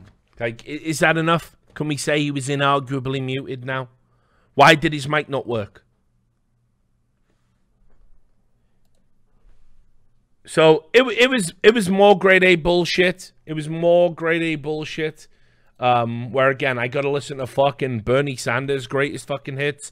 By the way, uh, a, a former uh, uh, campaign manager or campaign uh, promoter or whatever the fuck.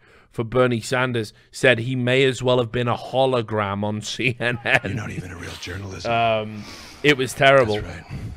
Um, so you can see here, it appears from the video that either his own mic was muted and he was faintly picked up by other mics, or his mic was leveled down. However, N B C has said this did not happen. Like, why is the media, like, always trying to fucking gaslight you? Like, why are they always trying to lie to you and just straight gaslight you the entire time?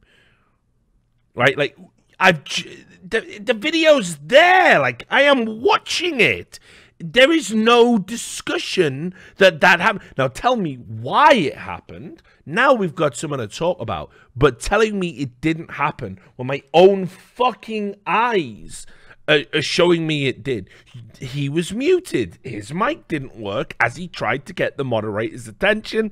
This is inarguably true.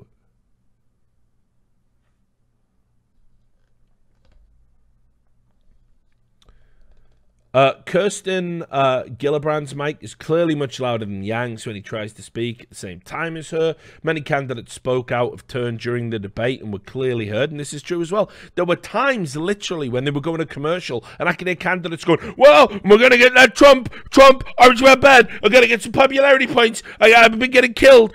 Orange wear bad, orange wear bad. And, like, they would just cut to a break. They didn't even cut those assholes. Um, Yang said publicly his mic was turned off during the debate. He talks about it at uh, four minutes and four seconds in the video below.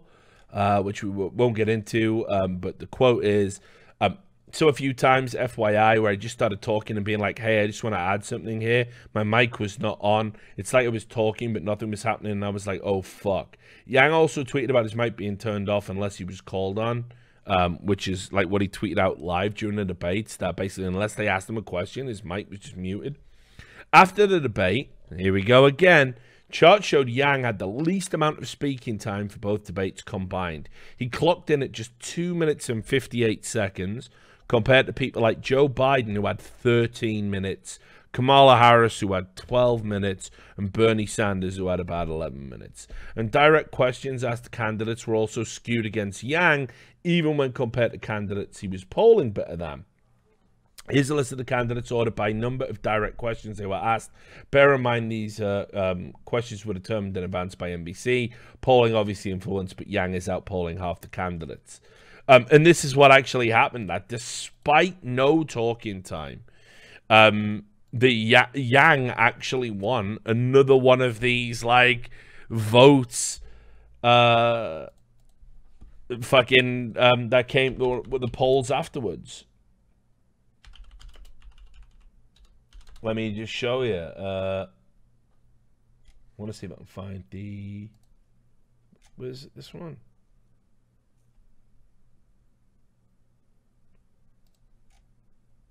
There were so many of these online polls afterwards. Uh, but anyway, yeah, take my word for it. He was, like, trending on Twitter and everything. And listen, it doesn't help when you actually just fucking silence people, because people want to fucking know what they actually have to say. Um, and yeah, I agree with that. Actually being muted sometimes could probably work to your favor, because you can't say something fucking stupid and ruin your entire campaign. Now, while we're talking about, right, so, so Yang got got too. It's weird, isn't it, how the two people who've been labeled by the mainstream media as alt-right, Putin uh, clones, white nationalists, it's weird how they get the least time at a supposed independent debate and also have this, like, constant offense being run against them. Anyone, anyone think that there's something strange going on here? Yeah, both happen to be people of color as well. Weird, isn't it? Weird. Not allowed to do conspiracy theories anymore. Only mainstream news networks are allowed to peddle conspiracy theories. M S N B C, by the way. Um, a, com uh, a, a news organization that have said people who peddle in uh, conspiracy theories shouldn't be allowed to have a platform. Let Rachel Maddow, who's pushed conspiracy theory for two and a half years, chair a fucking presidential candidate debate. Cool. Right. Let's get to the worst of the fucking worst. Joe Biden. It is, uh, it can't be real, but I th like, I, I couldn't believe what I saw here. Like, Joe Biden's performance was so bad. Um, I saw, uh, there was this, um,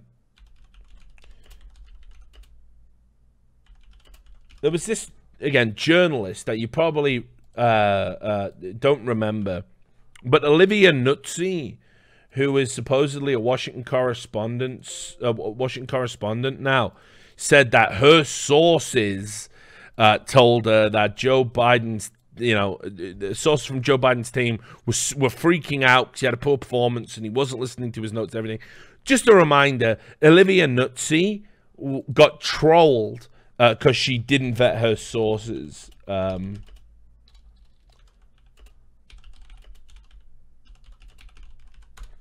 Olivia Nu uh, Olivia Nuzzi ran a story called, uh, shit, what was the story called now? I can't even remember. But anyway, she ran, she ran a fucking story in twenty sixteen where she literally got trolled. She got trolled and basically, like, had to admit, like, the, the guy who was her source for the alt-right, um, yeah, this is it. So, don't trust this bitch to fucking vet a source, by the way. Uh, here it is. Uh, the Daily Caller wrote about it. Here's how two Twitter pranksters convinced the world that the Pepe the Frog meme is just a front for white nationalism. And uh, it talks about, yep, strobe a million times as you load those fucking ads.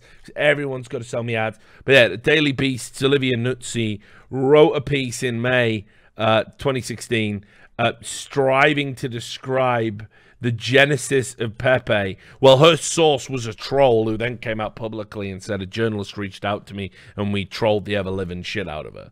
So I'm not, I'm, I'm just saying, take anything Olivia Nuzzi fucking says, provided you haven't just been strobed to death uh, but by that. Take everything she says uh, with a massive pinch of salt. She's a fucking moron. But anyway,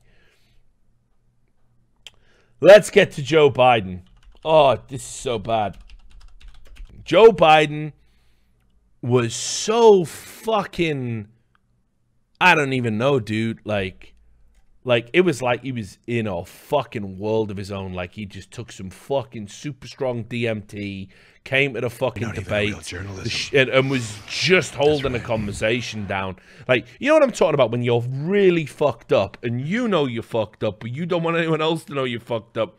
So people are like talking to you and you go, yeah, and you, you're really trying to make it look like everything's okay. Like, this is the calm veneer, but underneath it's a raging torrent. You know, I, I'm there all the time. I'm really good at it, actually. I'm really good at it. It's why whenever I drink on stream, y'all never know where the fucking line is. I, I sound just as fucked up minute one before I've had a drink, minute end when, ooh, how many's he had? Nobody knows. And no one will ever know. A lifetime of being forged in the fire, of being fucked up but having to talk to people. You know what I mean? Right. Joe Biden didn't do a good job of pulling it off. Because he said, if there's one quote that came out of the Democratic debates,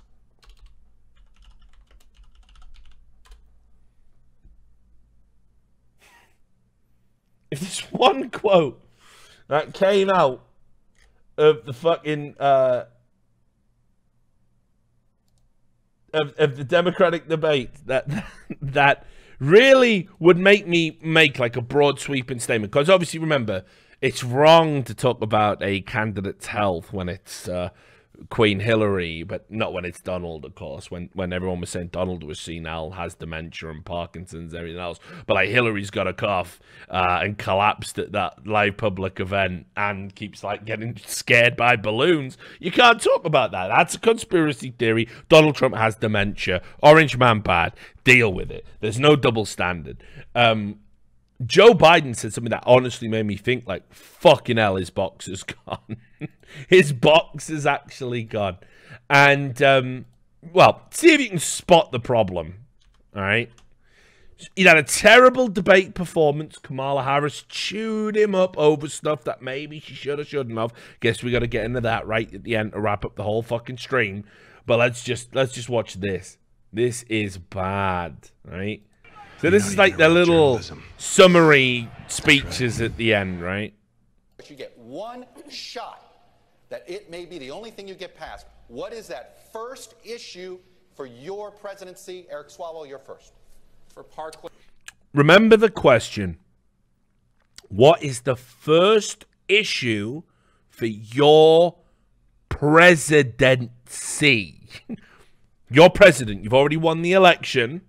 What is your first issue? What is your first issue? Now you have won the election and you're president. Okay. Oakland, for Orlando, for every community affected by gun violence, ending gun violence. Senator Bennett.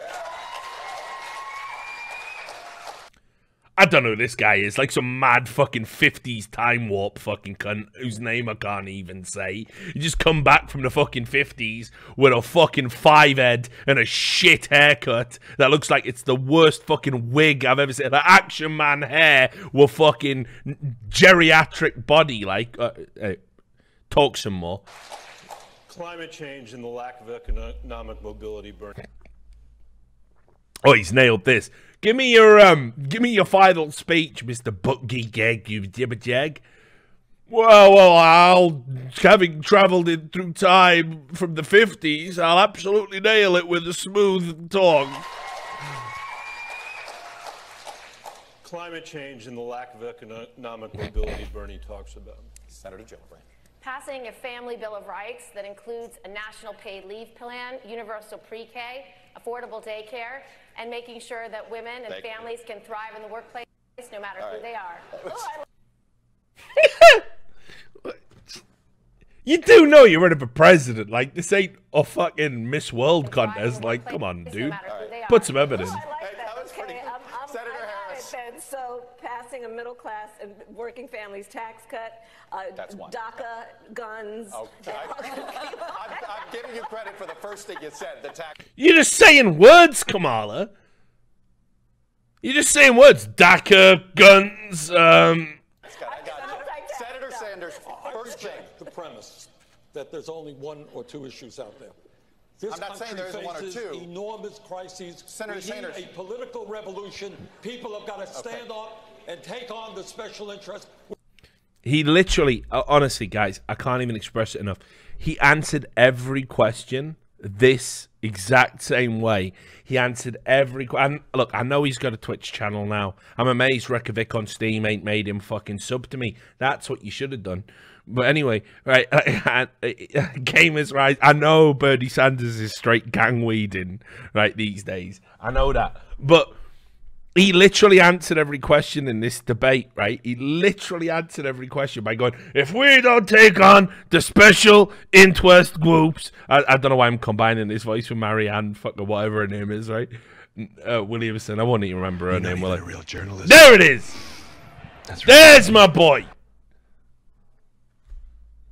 Now I got Bernie and Alex Jones. Good old Reykjavik on Steam. Journalism. That's right.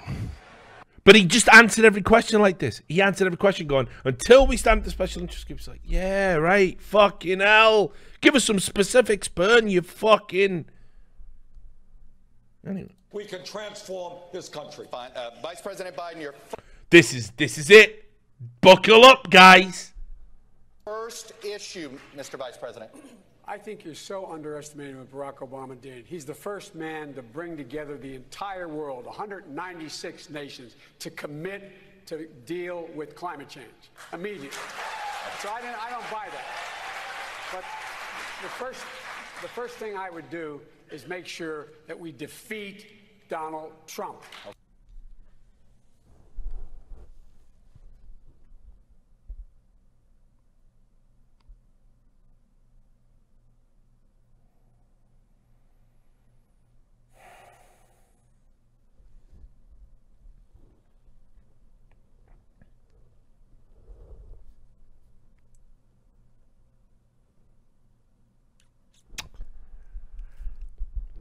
My first issue, my first business as president will be to defeat the man that by definition I had to defeat to become president.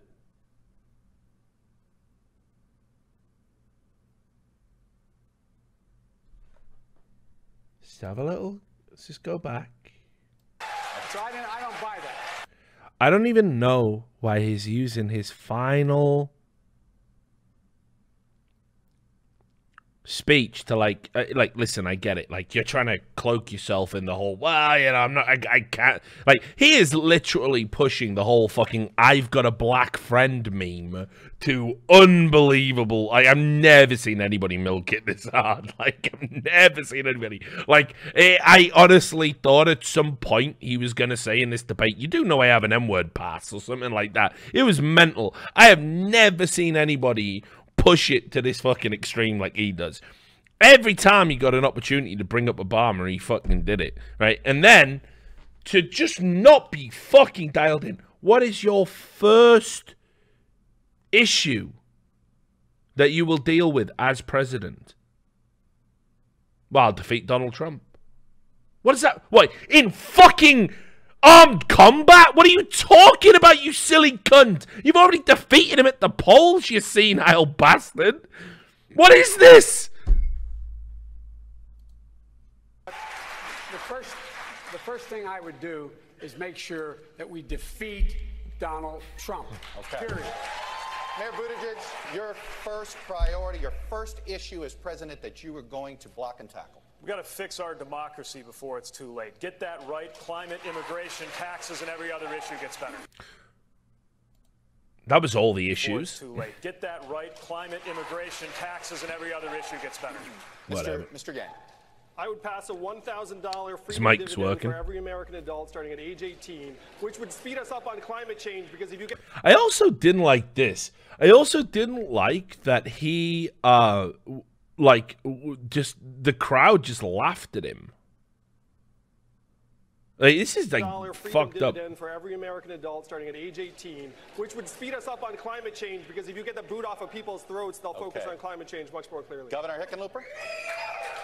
I would do a collaborative approach to climate change, and I would pronounce it well before the election to make sure we don't re-elect the worst president in American history. And Miz Williamson... Again. Again. He cannot be re-elected. He lost. You're in. You morons. You can't even answer your own... If you can't even answer the fucking question properly, like... I, how the fuck can you convince anyone that you should be president? You fucking Momo. Prime Minister of New Zealand. And of course, fucking, here we go. Greased up deaf guy comes Charles in. I can't. New Zealand, who said that yeah, this is outrageous. Uh, uh, the, the, God, the New Zealand thing. I forgot about the New Zealand thing. I nearly left the New Zealand thing. Oh, I nearly left the New Zealand thing. Fuck, dudes. Sure, we don't re-elect the worst president in American history. And Miz Williamson, my with first the last call word. is to the Prime Minister of New Zealand, who said that her goal is to make New Zealand a place where it's the best place in the world for a child to grow up. And I will tell her girlfriend, you were so on. The issue that you're they just cut her off. It goes on. It went on so much. And I think girlfriend, you were so on. Like, fuck, beam. Like, I can't. Like, why? Why are we like? Uh, It's, this is meant to be serious. It's meant to be serious. It's meant to be president shit. It's already been bad enough with Trump. Can't have fucking hippies coming along and ruining it. What next? I'm fucking furry? Is that where we're at?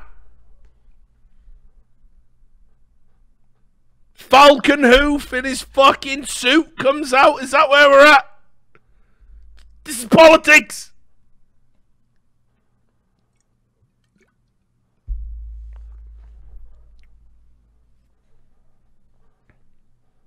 I'm like, yeah, you're right. I, I've already doomed it, haven't I? It's already going to happen, isn't it? Kai Snow's going to be like the fucking... The president of America twenty years from now. He's going to come out with his, like, and I, as uh, leader of all the peoples of America, I just want to say, yiff in peace. And he puts on his wolf head. And fucking the emperor of fucking China comes out. And has to, like, his fucking snout like this. Can't!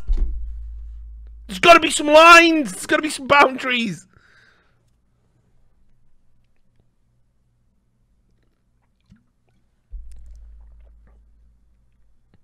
Anyway.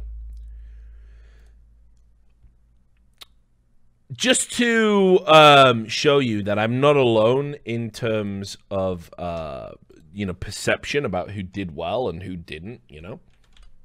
Uh, there was actually a dude... Uh, A, a, a, a political expert, uh, David Axelrod, who I'm sure you've come across, not to be confused with Bobby Axelrod from the show Billions, but uh, he said Biden came across as confused, and uh, Sanders may as well have been a hologram. That's right. Uh, in the first debate, and this was on C N N. I am a beautiful person, yes. Thank you, poop nudes. I appreciate it. I'm I'm pretty wicked, aren't I? I'm, I'm good. Um, so. I, I, I, when I, when I saw this clip doing the rounds, I was like, like it's, it, they're gonna chip away like at, at the, these guys, because Real Clear Politics, who also massive Democratic bias. They seem to think Biden's ahead in the polls. Uh, and Sanders is ahead in the polls. Sanders is seventy-seven. Shit. I didn't even know. That's outrageous. Too old. Too old. You know what? They should have a limit. The, the retirement age should be the uh, the age you can run for president. If you, if you pass that, you can't have it. I don't know what that ad, ad is, but uh, he, he's, he's a hunky-chunky guy. Like, imagine you're seventy-seven!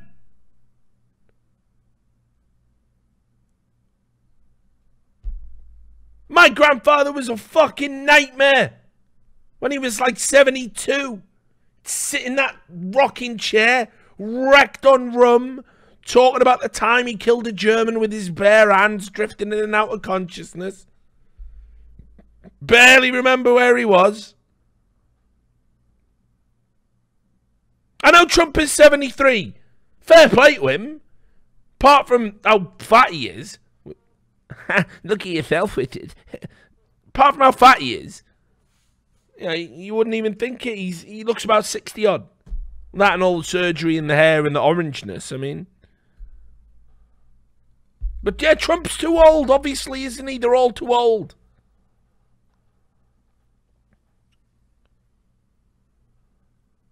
Like, come on, after sixty-five, fuck that. Running the country, like, just sit the fuck down. You might live to a hundred, brilliant, happy for you.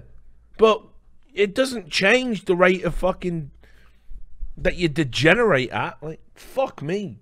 Enough's enough. Like, can you imagine if Bernie Sanders wins this? So what, he's seventy-eight when he gets in. We have to hope he gets to the end of four years. He probably won't. So it's whoever his vice president is is going to be in charge. Fuck that. Yeah, and Biden's seventy-six. Yeah, and he's gone. His box is gone. Listen, again, the whole point of this fucking clip. Hello? Loud? The whole point of this clip is that, that the, the, the fucking people who've been working on the campaign.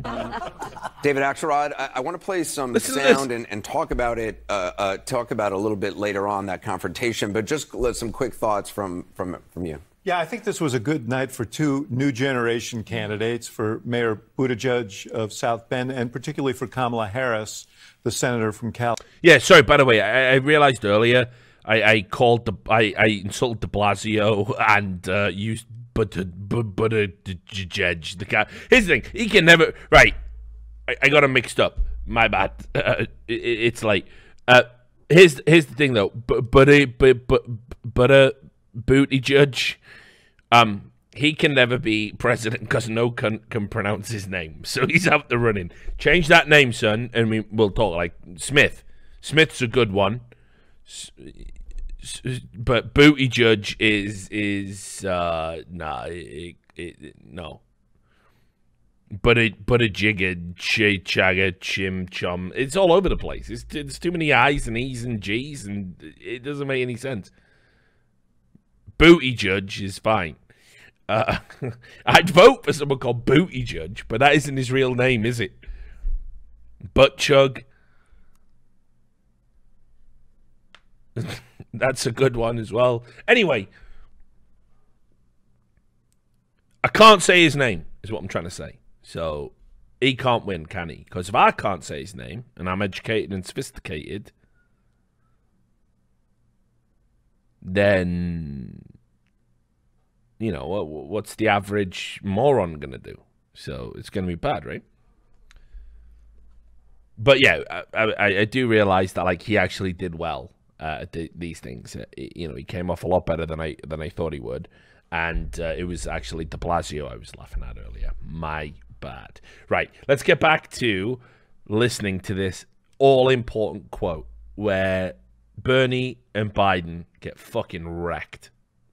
David Axelrod, I, I want to play some sound and, and talk about it. Uh, Not even uh, drunk. Talk about it a little bit idiots. Later on, that confrontation, but just let some quick thoughts from, from, from you. Yeah, I think this was a good night for two new generation candidates, for Mayor Buttigieg of South Bend, and particularly for... See, if he's struggling and calling him Buttigieg, why can't I? He's an expert. Kamala Harris, the senator from California, I think they uh, took full advantage of the platform tonight. I think it was a tougher night for the most seasoned uh, candidates on. Isn't that a nice way of putting too fucking old into words, by the way? Too fucking old. They're the, they're the most seasoned candidates. seventy-seven, I didn't even realize. Stop! The uh, platform for uh, Why do you think that was? Biden. Because um, they seemed like part of the past rather than the future. At times, the vice president seemed uh, somewhat confused to me. Oh, God. He wasn't. He, re he really was somewhat confused, wasn't he? He really was. He was confused. Uh, it's a nice way of putting it, isn't it? He was confused. So, you've won the election. What, what are you going to do? Well, I'm going to win the election. Oh, dear. This is on live T V, sir. All right. In, in handling some of the questions and following some of the action, he seemed a bit defensive. And Bernie Sanders, uh, we joked earlier, uh, he, he might have been a hologram, because a lot of what we heard, we, we heard tonight, we've heard many, many times before. So um, I think they seemed a little bit uh, mired in the past, and these other candidates seemed like fresh new faces. And now you know why he's got a, now you know why he's got a Twitch channel. Yeah, hologram, hologram gaming with Bernie Sanders, dude. Oh, God. No, but it's true. Listen, Bernie Sanders, like, just did his greatest hits. He said nothing of substance the entire debate. Now, I know Kamala Harris handled um, her shit, and this is where we're going to end the talking about the debate. I thought she did uh, particularly well on... Um, Like, just in, in terms of how she handled her business. Uh, but there were a couple of issues that definitely came up. Like, she wrecked Joe Biden, and I think this is an interesting point. One of the things that I definitely learned from watching the Republican primaries was nobody took Donald Trump seriously, so nobody ganged up against Donald Trump until it was too late to stop Donald Trump getting the nomination. And I think what you have to, what, what what we need to realize now is that it's like, it's not just about presenting yourself and presenting your policies and coming across well to the people. You actually have to go after people in in in the primaries. And Donald Trump was doing that, wasn't he? He was like, you know, Jeb's a mess. He wrecked Jeb Bush. Like, Jeb Bush going into the primaries, a lot of people were like, Jeb Bush was a strong front runner. So Donald Trump came up with everything he needed to do to absolutely fucking wreck Jeb Bush, and he made him a laughingstock. And very quickly, Jeb Bush was out of the equation. He did it with little Rubio. Um, you know, he, he Donald Trump came up with nicknames and weaknesses for everybody, and he repeated them over and over again, which isn't like Machiavellian politics, but it plays well to the gallery. And this was a gallery that were already watching Donald Trump just to see what a car crash it would be, and were supporting him because of that. Um, now, the Democrats have been a lot more dignified, I want to say, in that they haven't really gone after each other. But I'll tell you, if you're a, a hungry young Democratic uh, candidate coming in for, th for these debates, you should be going after the establishment. You should be tearing down Biden, should be tearing down Warren, and you should be tearing down Bernie. Uh, and you should be coming up with, with actual grounds on which to attack them in these early rounds, because that is what's going to help give you a little bit more uh, juice as, as, as you go, go through. Uh, and Kamala Harris's team, and Kamala Harris gets that. Like, Kamala Harris fucking wrecked Joe Biden, actually. Let me, um, let me find this clip for you.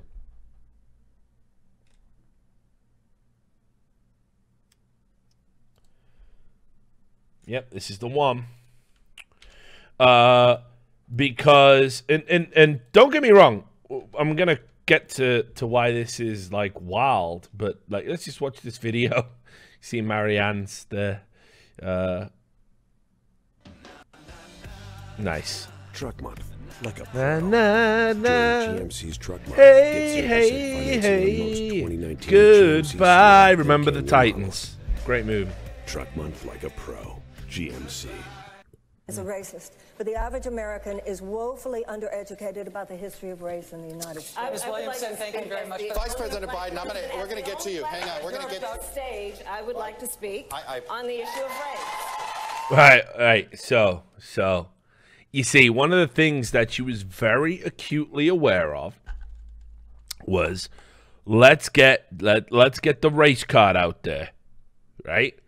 And this isn't like what we had in um, the Obama administration. Because first of all, you have Obama, obvious, right? But it wasn't just him. You have Condoleezza Rice, Colin Powell. It was a very, it, you know, it was a huge watershed moment in American politics at how much black representation came through into the political system at the religion. highest levels. That's right. Um, but there's something not quite right about what Kamala Harris did here, but man, it played well at the gallery. And if you're going to tear strips off anyone, fuck it. Tear them off Joe. I don't give a fuck. But just just watch this whole exchange play out, and then we'll we'll uh, we'll, we'll get into why it's, uh, you know, political games and grandstanding. Yeah, I'm Clarence Thomas. Thank you all. Oh, oh, sorry. We will give you thirty seconds since we're going to come back to you on, on this again in just a moment. Go for thirty seconds. Okay.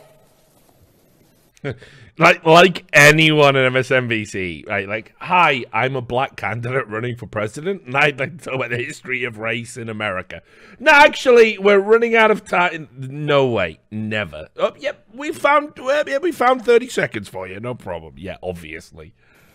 So, on the issue of race, I couldn't agree more that this is an issue that is still not being talked about truthfully and honestly. I, there is not a black man I know, be he a relative, a friend, or a co-worker, who has not been the subject of some form of profiling or discrimination. Growing up, my sister and I had to deal with the neighbor who told us her parents couldn't play with us because, she, because we were black. And I will say also that, that in this campaign, we've also heard, and I'm going to now direct this at Vice President Biden, um, I do not believe you are a racist.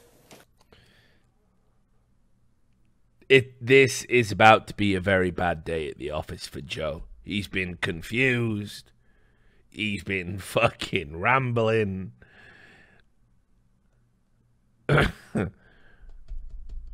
But she, oh, this is, this is, and listen, it's not even necessarily unjustified, but this was, this was something that was uh, contrived and planned coming into these debates. And I agree with you when you commit yourself to the importance of finding common ground. But I also believe, and it's personal, and I was actually very, it was hurtful to hear you talk about the reputations of two United States senators who built their reputations and career on the segregation of race in this country. And it was not only that, but you also worked with them to oppose busing. And, you know, there was a little girl in California who was part of the second class to integrate her public schools. And she was bused to school every day. And that little girl was me. So I will tell you that on this subject, it cannot be an intellectual debate among Democrats. We have to take it seriously. We have to act swiftly. General of California, I was very proud to put in place a, a requirement that all my special agents would wear body cameras and keep those cameras on. Senator Harris, thank you. Vice President Biden, you have been invoked. We are going to give would, you would, a chance to respond. Vice President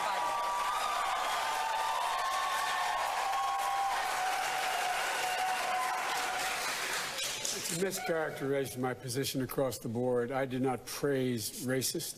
That is not true, number one. Number two, if we want to have this campaign litigated on who supports civil rights and whether I did or not, I'm happy to do that.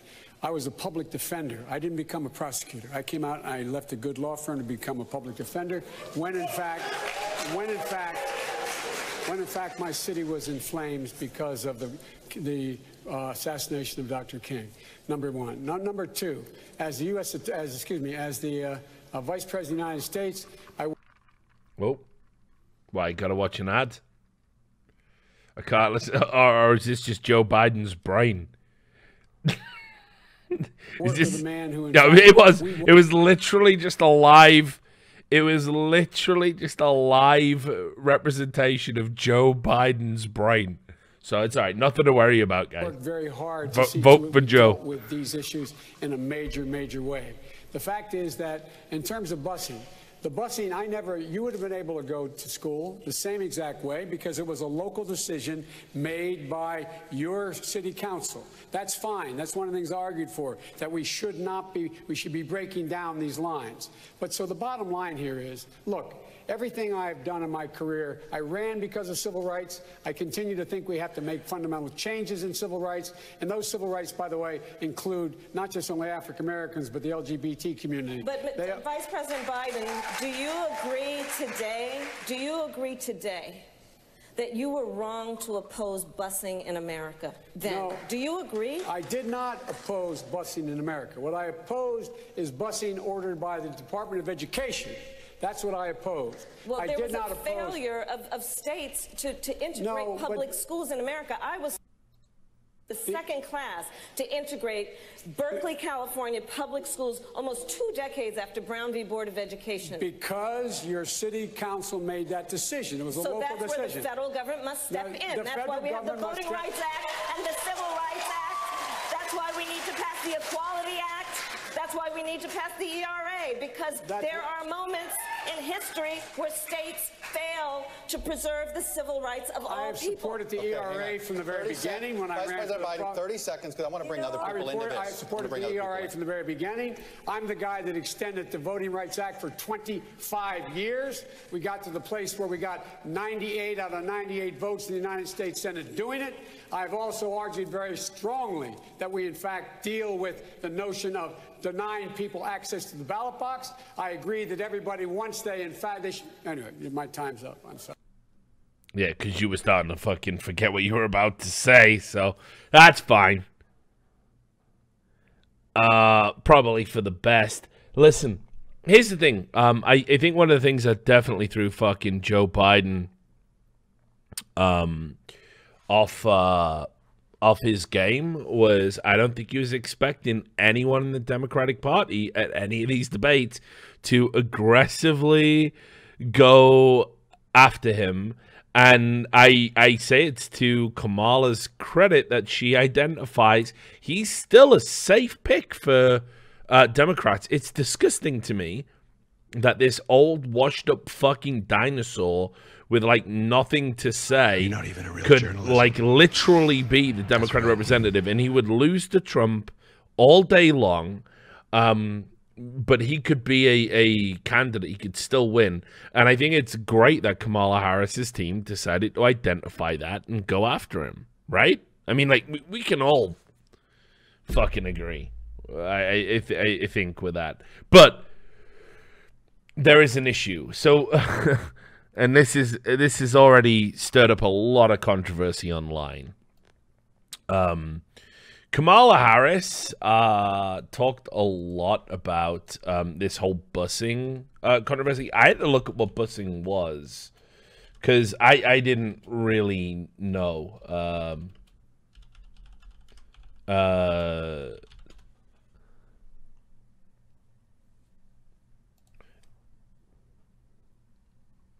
Let's not do busing.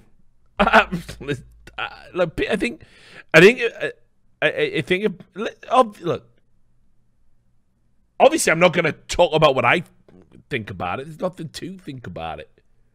it. It harks back to a time when the world was absolutely fucked and everyone was stupid. But I don't. But if you're British like me, you don't know what busing is because we didn't have this in our history. So, okay, in nineteen fifty-four, uh, the Supreme Court, I'm going to read here so I don't trip over any words and get accused of, like, denigrating the history. But in nineteen fifty-four, the Supreme Court found that racially segregated schools were unconstitutional. This was in a landmark case called Brown versus the Board of Education. Um... You've probably seen black and white footage of this without really understanding what you're seeing. But the first time we started seeing black people allowed into white schools, especially in the South, uh, was off the back of this ruling. And um,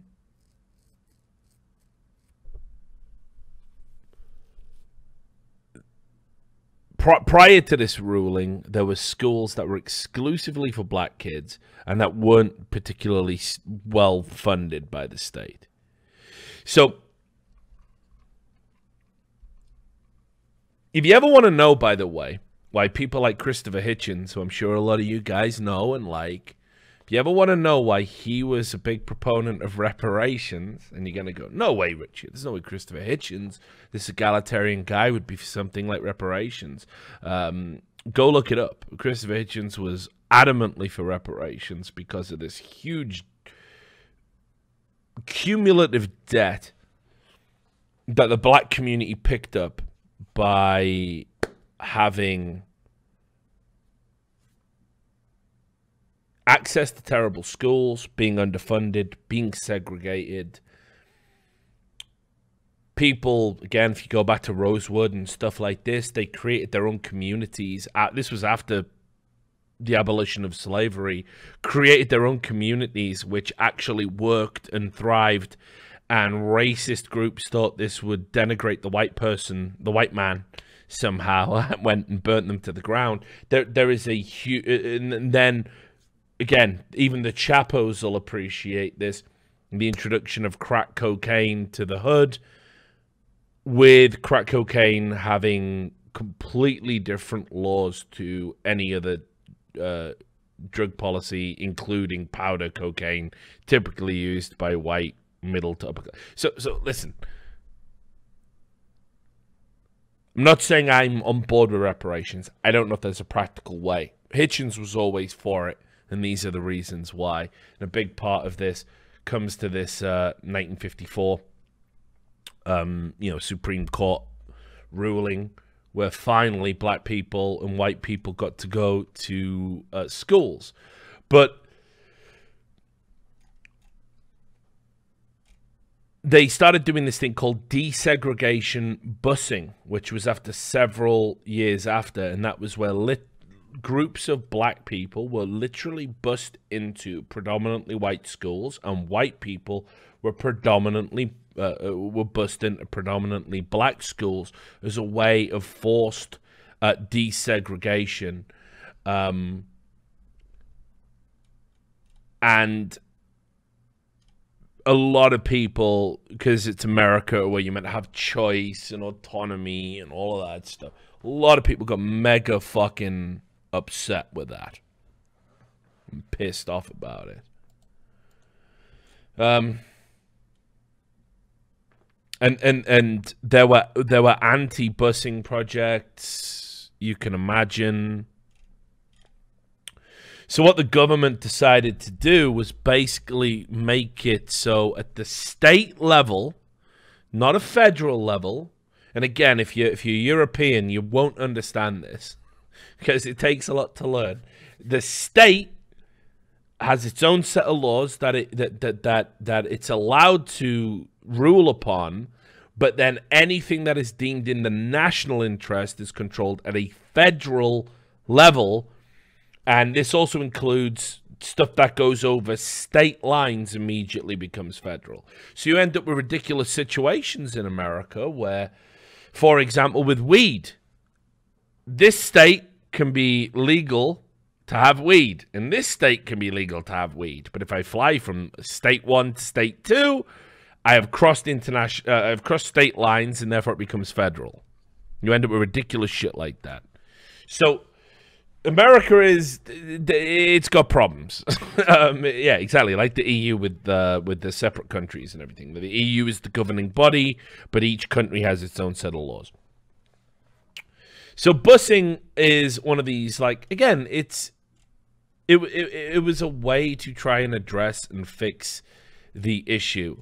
Uh, Joe Biden's policy um, about busing, having read up on it, uh, Biden, Biden, well, Harris accused Biden of um, of, of uh, opposing busing, which of course was the sort of transportation of people that weren't allowed to go to schools, to the schools they weren't allowed to go to, which implies he's racist.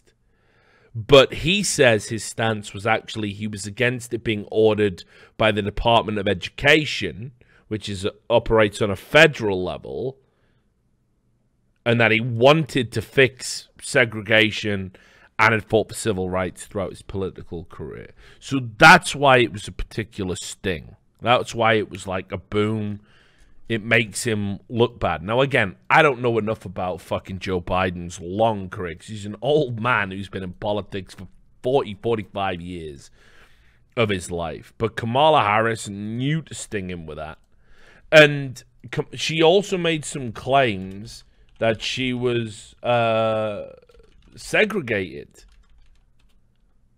Uh, she said she was affected by this stuff. And... like, people have done the math, and it's not, again, it's not my place um, to to say either way as to whether what she was claiming was true or not. But some people have cast aspersions upon whether or not that's true. Um, there was the Sacramento Bee uh, ran a story. Uh,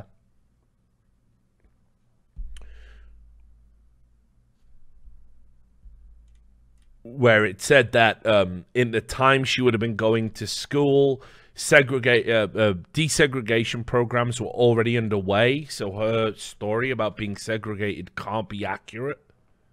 I read that, but I don't, I don't know. It, some people have also come back and said there were de like desegregation was not statewide at that time. But it's it's it's a bold strategy, and I'm pretty sure right now a bunch of right-wingers and Republicans are getting down to whether or not she lied. Um, and if she did, it's going to definitely hurt her campaign. Now, here's another thing. If you want to answer the question about whether or not Kamala Harris is a liar, she already provably lied in these debates. There was a moment where uh, every people put their hands up and um, had to, to, to say, do you support Medicare for all? That was like, they do this thing because obviously it's not a, it, it's American politics. So we have to basically treat it like it's fucking kindergarten, right? And they said, oh, listen, show of hands, who's for Medicare for all? And of course, everybody went like, yep, yep, yep, yep, we're all for that. Like, people went first, who's going first? And then people put it up, and Bernie was straight up there, and everyone was straight up. And everyone, everyone the entire candidacy in the, in the debates Kamala Harris was in, put their hands up, right? But she lied about that because she's actually not for Medicare for all. And when interviewed about it, on M S N B C, she had to admit she lied, and she recanted the hand raise that she did in the uh, debates for the American people. So uh, here's what she said.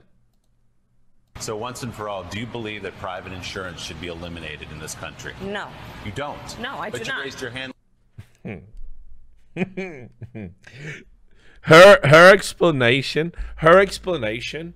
is brilliant. It is it is genius. And this is why I think Kamala Harris is going very far in this campaign, because somebody has fed her this bullshit. Like, not even the most like diseased politician can come up with her justification for it. Do it again. You raised your hand. You lied. W- which part wasn't clear? Listen. But once and for all, do you believe that private insurance should be eliminated in this country? No. You don't? No, I do not. But you raised your hand last night. But the question was, would you give up your private insurance? for that option, and I said yes. Oh, I think I you heard it differently than others then. I, probably, because that's, that's what I heard. But, have to raise that yeah, but I will. T- by the way, but can I, we have a rule, by it. the way, in future debates? No more hand raising. Yeah.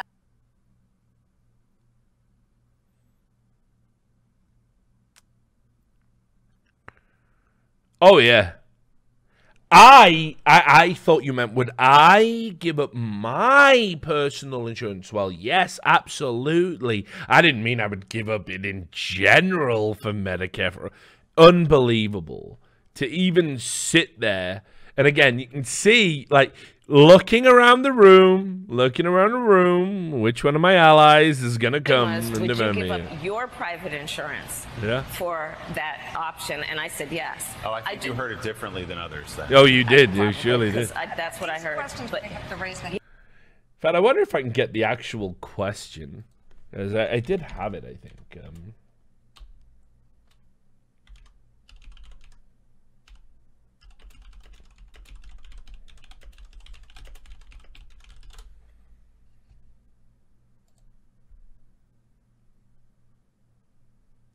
This might do it. Let me have a look. Will they will they actually show the clip though? Never know with N B C, dude. Never know where they're at. They're definitely pushing Elizabeth Warren though. There's no doubt about that.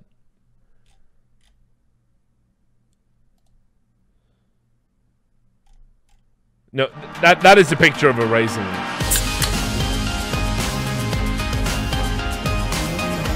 Can't even turn that down.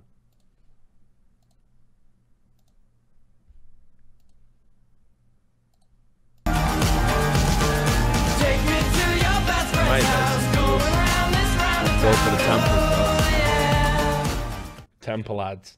Uh, so let me ask you first, you uh, did you have a chance to listen to what? That's right. This isn't even the Fury thing. Fury got a Nike sponsorship, holy crap. Fury got a Nike sponsorship. No, that's not what I meant. Well, so late a lifetime, he felt that he was misrepresented. That is this it? God, your video player is fucking AIDS, dude. Medicare for all system, in, or do you still believe that there should be exceptions for which there are still oh, some folks that can opt into different parts of private insurance? Medicare for all, it, it, my vision of Medicare for all includes private insurance where people can have supplemental insurance. And then earlier today on Morning Joe, she forcefully indicated she would not support the elimination of private insurance. You've been asked and sort of clarified this question a couple of times over the course of the campaign. So once and for all, do you believe that private insurance should be eliminated in this country? No. And this is at least the second no. time that uh, no. Kamala Harris and Peter Griffin no. no. uh, supported it no. and walked it back, the elimination of private insurance. I believe it will totally eliminate private insurance. Um, so for people out there who like their insurance, well, they don't get to keep it? Well, listen, the idea is that everyone gets access to medical care, and you don't have to go through the process of going through an insurance company, having them give you approval, going through the paperwork, all of the delay that may require. Who of us has, has not had that situation where you got to wait for approval and the doctor says, well, I don't know if your, your insurance company is going to cover this? Let's eliminate all of that. Let's move on. Well, you support the Bernie Sanders bill, which essentially gets I rid of insurance. Medicare she is all over the really fucking road, to dog. Clear up what yes. happened on that stage. Okay. It was in the context of saying, let's get rid of all the bureaucracy. Let's get all of the waste. Oh, not the insurance companies. No, that's not what I meant. So, Congressman, once and for all, can you clarify where she stands on the issue of private insurance? I will. To as far as I can no. but I believe her position is very similar to mine, That's which right. is that she believes. What a fucking joke, dude. Hope all is well, Rich Lewis, Tor and Thumb. Uh, I'm doing all right. I'm getting tired though. nine a m So there was this, and then this is the thing I want to end on. Uh, because, like I say, Kamala Harris. There's a weird big push from the Dems um, to get, like, I don't know why if you had to pick, like, if, if, if we agree that in the interest of the democratic ideal, having a woman of color uh, as the candidate is best in the interest of everybody and will break so many barriers and it'll be fantastic and everything, you know, like, okay, cool. Um, but somebody brought up that um, you know, she talked a lot. She used a lot of, uh, you know, when she talked about the busing issue, there's a lot of references to, um, and, and she did this in the debate as well, there's a lot of references to stuff that is about African-American uh, debt. Now, what I, what I mean by the, the debt of being an African-American, like, th this isn't anything that should shock anybody and, and should, uh, you know, surprise you that this is a real thing, that, you know, slavery existed, like, literally not that long ago. Like, there's still people alive that can uh, recall it generationally, and it was something that specifically affected African Americans because it was literally people who were brought from Africa against their will to America to work in slave conditions.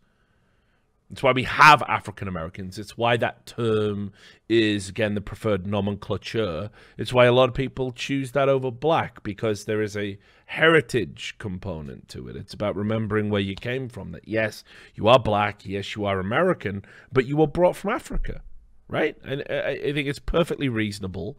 I think I don't think this is like identity politics in the way that we think of it as a negative. I think the term African-American is something that um, it, it, it, it's, it, it's not interchangeable with black. We need to remember that. We need to remember that. It's a very specific thing. You know, you don't call people when you're in Europe, if you see a black person in Italy or Portugal or, you know, Spain or, you know, France or Germany, you don't say, well, you're African-American. Because they're not. They might be of African descent originally, but you don't say, oh, hey, hey, my African-American friend. It would be ridiculous, right? So, but you get some people, you know, you get some people that don't seem to realize that it, especially in America, that it's not like just some interchangeable term. You go, oh, he's an African-American male. No, he's not. He's black. He's from Europe. He's not African-American. Um... Yeah, and you, yeah, you, you can. My, my point is, black would obviously makes way more sense in, in, in Europe um, because you can't be African-American. But I'm just saying there's a reason this term has been adopted in America. That's the, that's the point.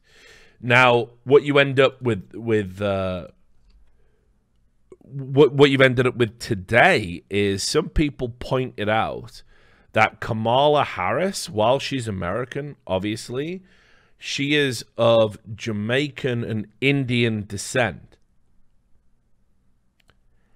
And some and some people pointed this out. And then everybody went crazy saying this is birtherism. And I don't understand why anybody would get offended by that. But it but it literally happened. People started comparing it to birtherism. No, this is absolutely true. Um, I'll start with the initial thing. Um, oh, wait, this isn't even the right link. Um, so the Daily Beast, there was a couple of, like, articles.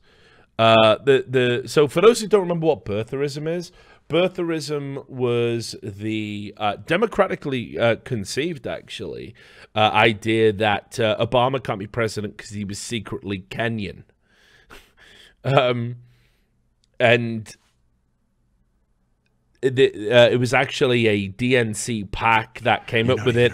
They were basically collecting dirt for when Hillary was running against Obama. Time sure flies. Thanks for this roller coaster of a life you gave me that is now my interest in esports. No worries. twenty months. Appreciate it, Doug.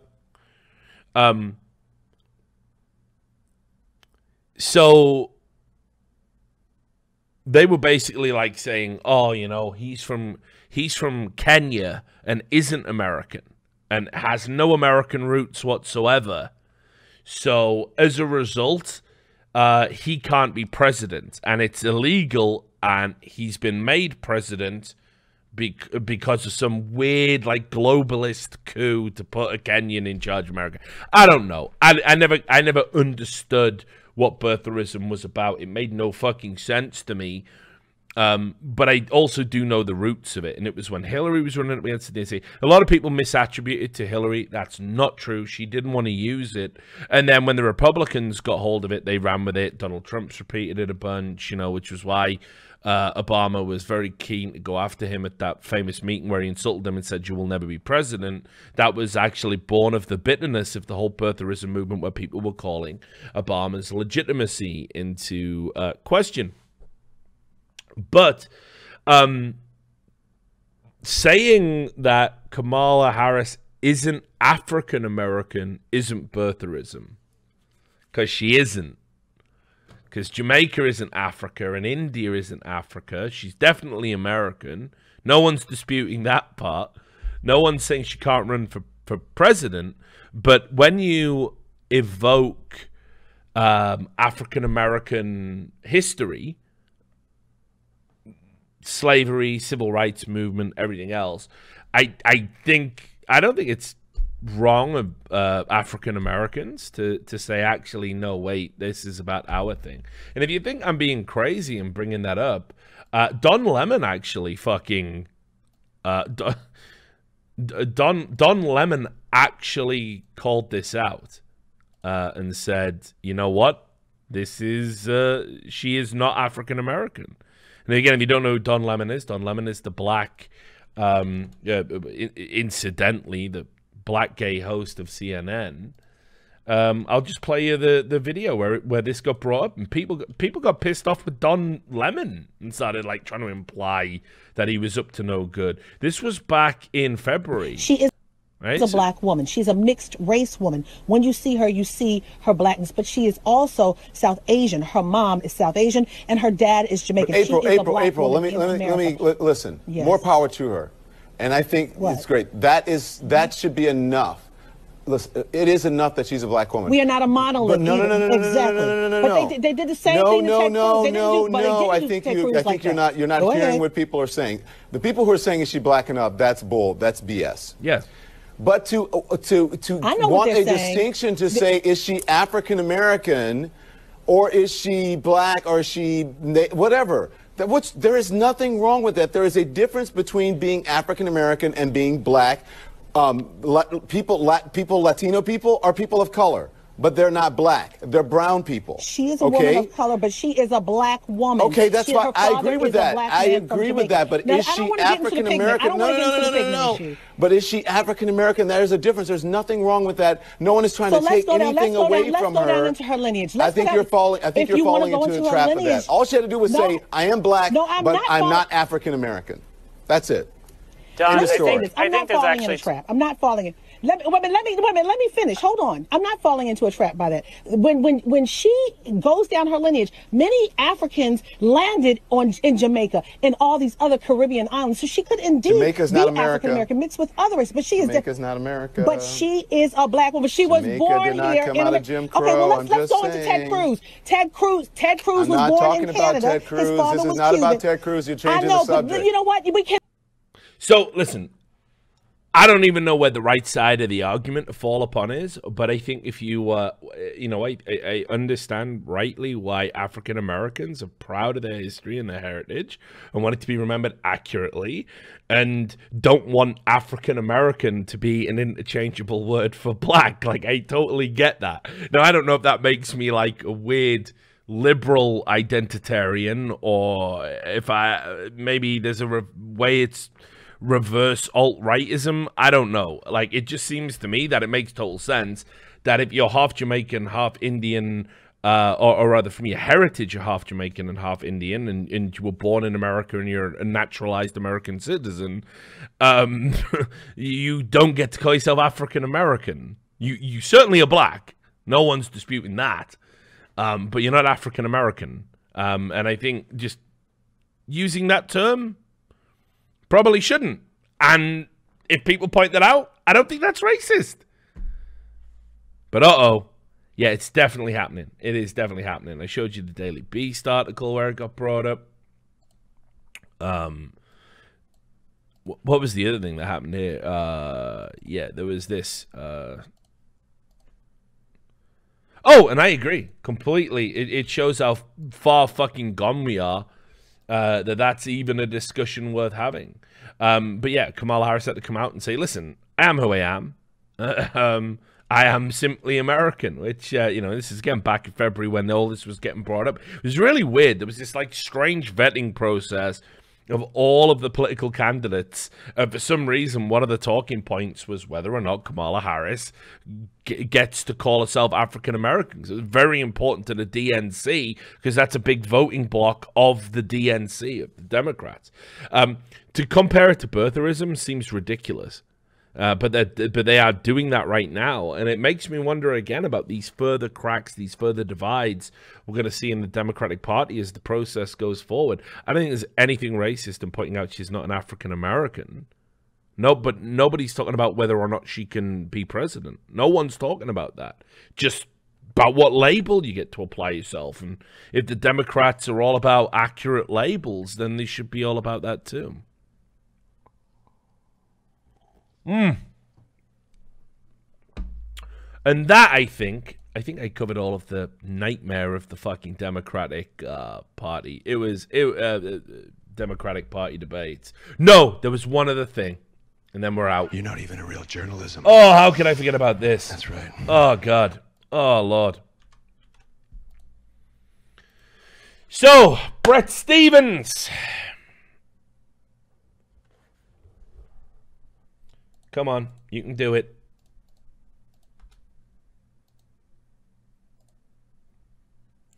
Bret Stephens is a columnist uh, for the New York Times. Come on, you. Give me that fucking... There it is. He is notoriously liberal. He's uh, an, an, an, you know... opinion columnist for them, has been for a long, long time, and he watched the debates like me and concluded, holy fucking shit, this is a wretched start for the Democrats, because it was and it is. So he wrote this article. It's not particularly long. I'll read you the bits that uh, caused all of the problems, but just so you know, what he what he was saying was, we need a candidate that can beat Trump, and we need a candidate that that that can be related to by working people. And I saw the twenty-five clowns come through the fucking Democratic machinery, and I don't believe there were any.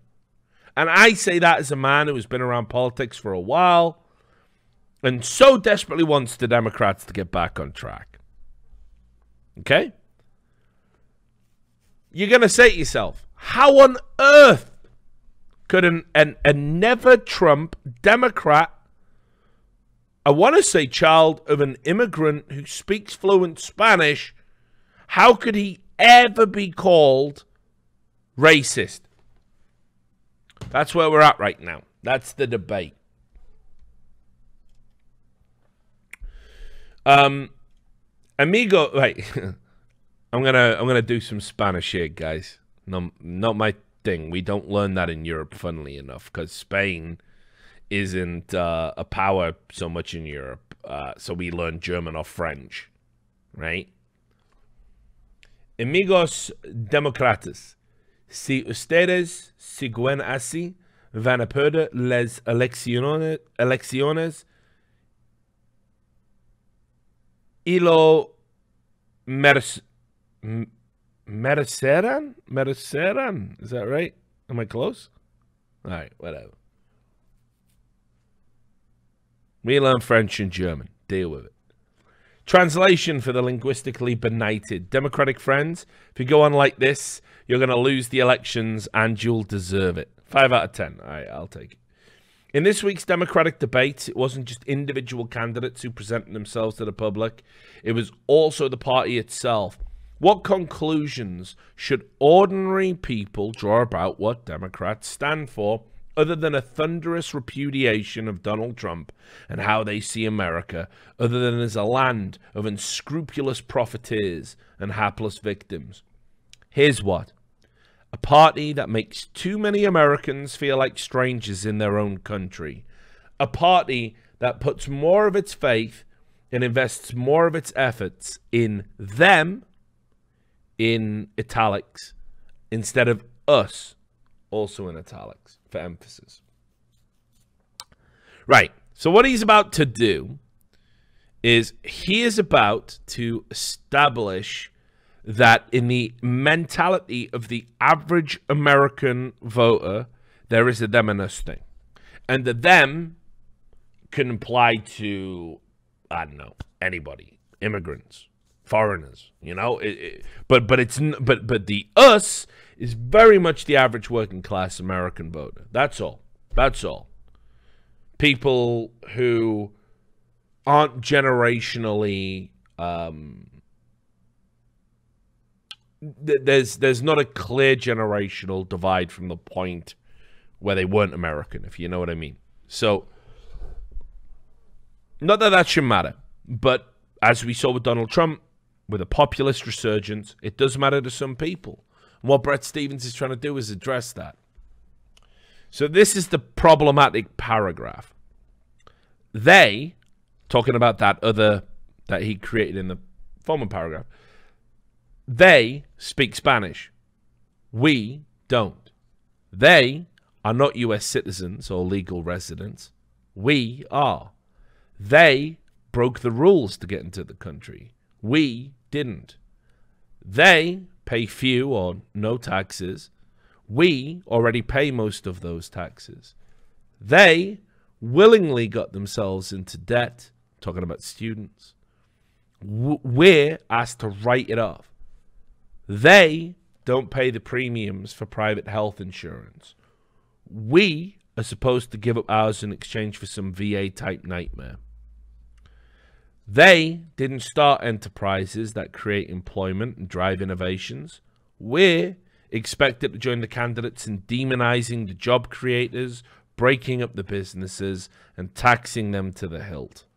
That was the broad gist of the Democratic message, in which the only honorable exceptions, like Maryland's John Delaney and Colorado's John Hickenlooper, came across as square dancers at a rave. Now,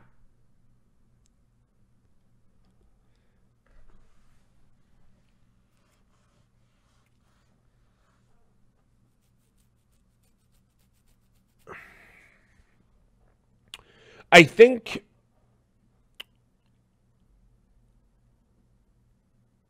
there's some loaded uh, language here that's, you know, inescapable, right? But if you ever want to talk about what the average American thinks, you're going to have to take some license. And I think that's what Bret Stephens did here. And that license is to make some assumptions about what the average American feels uh, when he hears Democratic politicians say, we will give free health care to every illegal immigrant. That they've said, actually, if uh, if somebody comes here, if somebody comes to America illegally and they don't break the law in any other way, they should just be let in. Now, I have no issue with that, but I'm not American. Remember, I too am an, uh, uh, am an immigrant, so I'd love the system to be easier. As somebody who's currently going through the process again of getting another visa updated, mortally terrified that my entire life is going to be fucking torn up, massively sympathetic. But equally, you will notice I am I am not chancing it as an illegal, and I am going through the correct process out of respect to the nation I call home. So I I I I, I watched the Democratic elections, as you guys know. Uh, the Democratic debates, sorry, as you guys know, because we just talked about them. And I heard some shit that I was like, you know what? I don't think that plays well with the average American. I think when you say things like, you know, if we we, we want to let people in, and we want to let them in without any checks, any balances, as long as they haven't broke the law, they can come and stay. And we're going to give them free health care, and we're going to do this, and we're going to do that. I think in an ecosystem where people are already struggling financially, and we've had like not austere measure, you know, not austerity measures like we've had in the the U K, but we've had problems with people making less and less money, it makes people nervous. Again, it's that economic anxiety that everybody said was uh, cloaked language for racism when the Trump campaign was running in twenty sixteen. But you're making it a reality when you say things like that. Now, I think Bret Stephens really clumsily waded into this. And I, and I think that paragraph is so clunky, but I don't think it's racist. I don't think it's racist at all. And I don't think that's the point he's trying to convey. And I think what he's trying to say is, like, listen, we need to talk more to the concerns of ordinary people. But that isn't how this played out. This article... Uh, a wretched start for Democrats, which was literally, hey, this is what we need to do to win, uh, got, got played out like in, in public. What people literally said he was racist. Like, it was, it was unreal how quickly it, it, it turned. Um,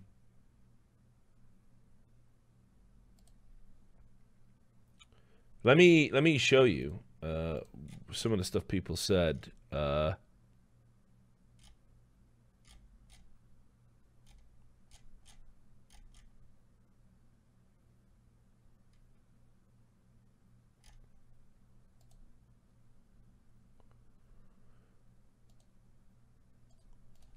So, um, Soledad O'Brien accused him just flat out of being a white nationalist. And it's just like, wow, like,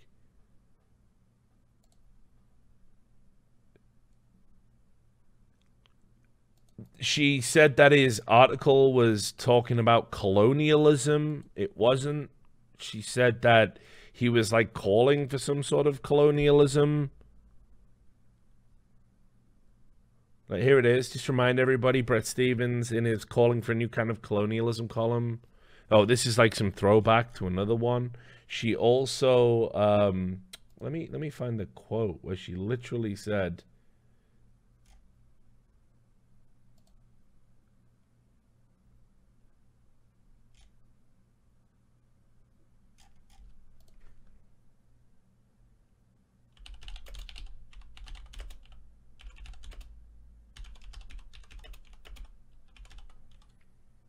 what's really weird is, by the way, Soledad O'Brien follows me on, on, on Twitter. I do not know why she does. Um, I can't think why you would ever want to follow what, what stuff you would have to talk about. Yeah, that's actually true. Um, I mean, I am gorgeous and everything, but I'm pretty sure she's married and spoken for. Um, here, look, just in case you're worried, wait. Let me, uh...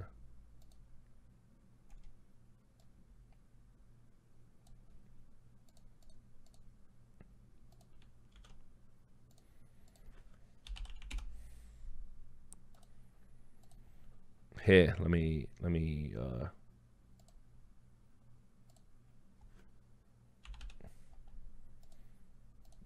Yeah, look. I, I, I don't know why. I don't know what that's a throwback for, um, but she follows me for some reason. I, I like don't understand.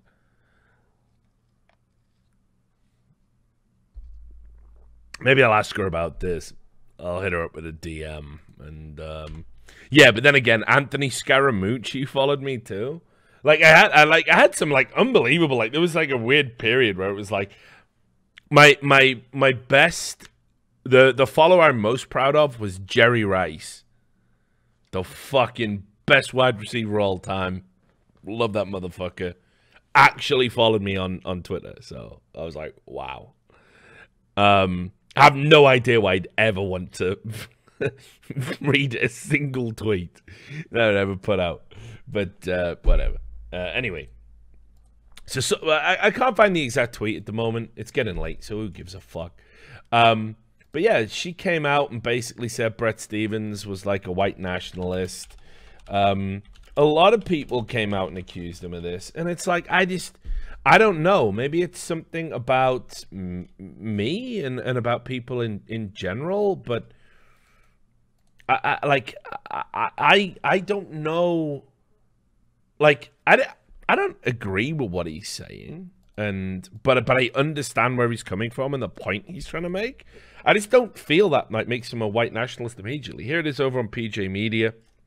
Reza Aslan, a man who ate human brains on T V, and has the Kuru, um, said uh, in in response to the column, "Holy moly, Bret Stephens jumps out of the white nationalist closet here with his all of this they and not us bullshit." He's not saying that represents his views. He's saying that is his perception of how he thinks the average American voter feels.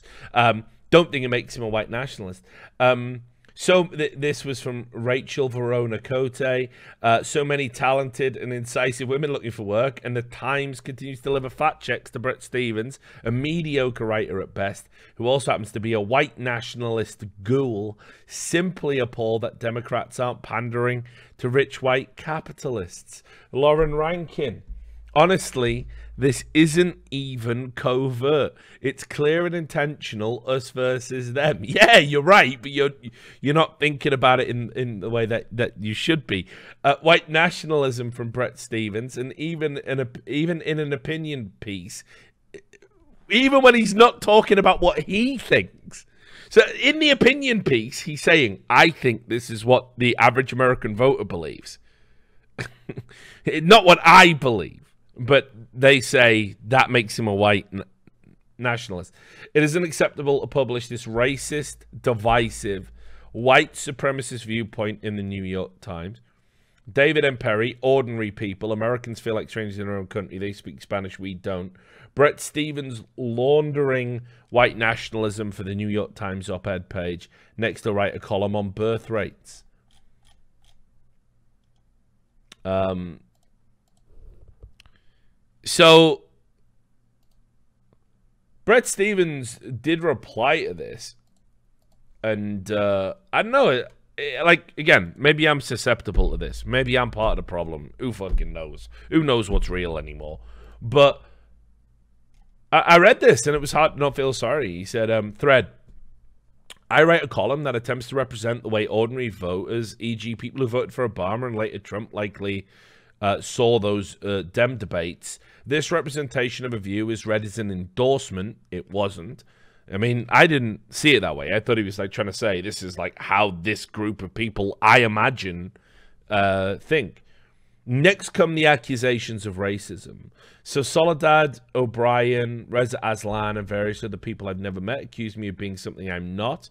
Whatever, but they unwittingly demonstrate a style of moral bullying and progressive demagoguery. Remember, this is a progressive. This is a liberal. This is a never-Trumper. Uh, um, and progressive demagoguery that turns people off and plays into Trump's hands. And that's a tragedy. In case you missed my last one thousand columns or so, I want nothing more than for Trump to lose. But right now, I bet he's going to win because the left is driving away the vote as Democrats need to win. For what it's worth, my late father was from Mexico. My mother was a refugee. I grew up in the D F. I speak Spanish. I am a consistent advocate of liberal immigration policy. I hear Soledad O'Brien is a decent person. I assume she will apologize. I expect nothing of the other trolls. Finis. And that was when Soledad O'Brien tweeted, "You're not getting an apology. Go read your awful column." So, I don't know. Um, it, it, it, it, it seems to me that, again, we're getting closer and closer to what I think needs to happen with the Democratic Party. What, what I think needs to happen in American politics in general. This idea of two parties encompassing the whole spectrum of political thought is nonsense. It's nonsense. And we know that the Democrat Party is divided with traditional Dems, traditional liberals, guys like Bret Stephens, and then this more extreme element, this more progressive element, this more radical element, you know, whatever word you want to use to describe them, they think about things very differently. We've ended up with twenty-five candidates in the Democratic debates because there is such a wide encompassing different spectrum, different scope, different factions within the party that we it's going to take forever to whittle down. And even when we whittle it down, we might end up with another situation like Bernie and Hillary, where it was like Hillary don't represent what Bernie what Bernie supporters want, and Bernie supporters don't represent what Hillary supporters want. So what do we do? We need to have a split in the Republican Party, and we need to have a split in the Democrat Party. This new wave of Republican, this new wave of conservatives, this Trumpian group, they need to go away and make their own party. The Republicans are traditional stiff shirt conservatives need to make their own party, and the Democrats need to split up with the whole fucking socialist hardline radical, you know, fight the power group and the traditional neocon Democrats. We need to have this split. It's not actually helping anyone, and least of all right now, if like me you're tired of Donald Trump, and if, like, a lot of people who bought into Donald Trump, they're just tired of Donald Trump and the way things are because of the Donald Trump paradigm, which isn't even necessarily an indictment of Donald Trump, but just of how everyone has gone crazy because of the existence of President Trump. All this is helping uh, right now is securing another four years. That is it. Because I watched a piss weak field uh, embarrass themselves, and every time somebody tries to come out and speak to the heart of like what they believe, you know, on the leftist side, on the liberal side, and the Democrat side, what the average American voter thinks, they go, ah, but you you you're talking like them, you're you're racist. Like, it cannot be that everyone who disagrees with the extreme progressive arm in the Democrat Party is a white nationalist. It cannot be that way. And if you keep pushing it as that being the only way things are, you don't want to know how this story ends. Because it ends with, oh, fucking orange fucking man in the White House, which I'm told you guys all hate.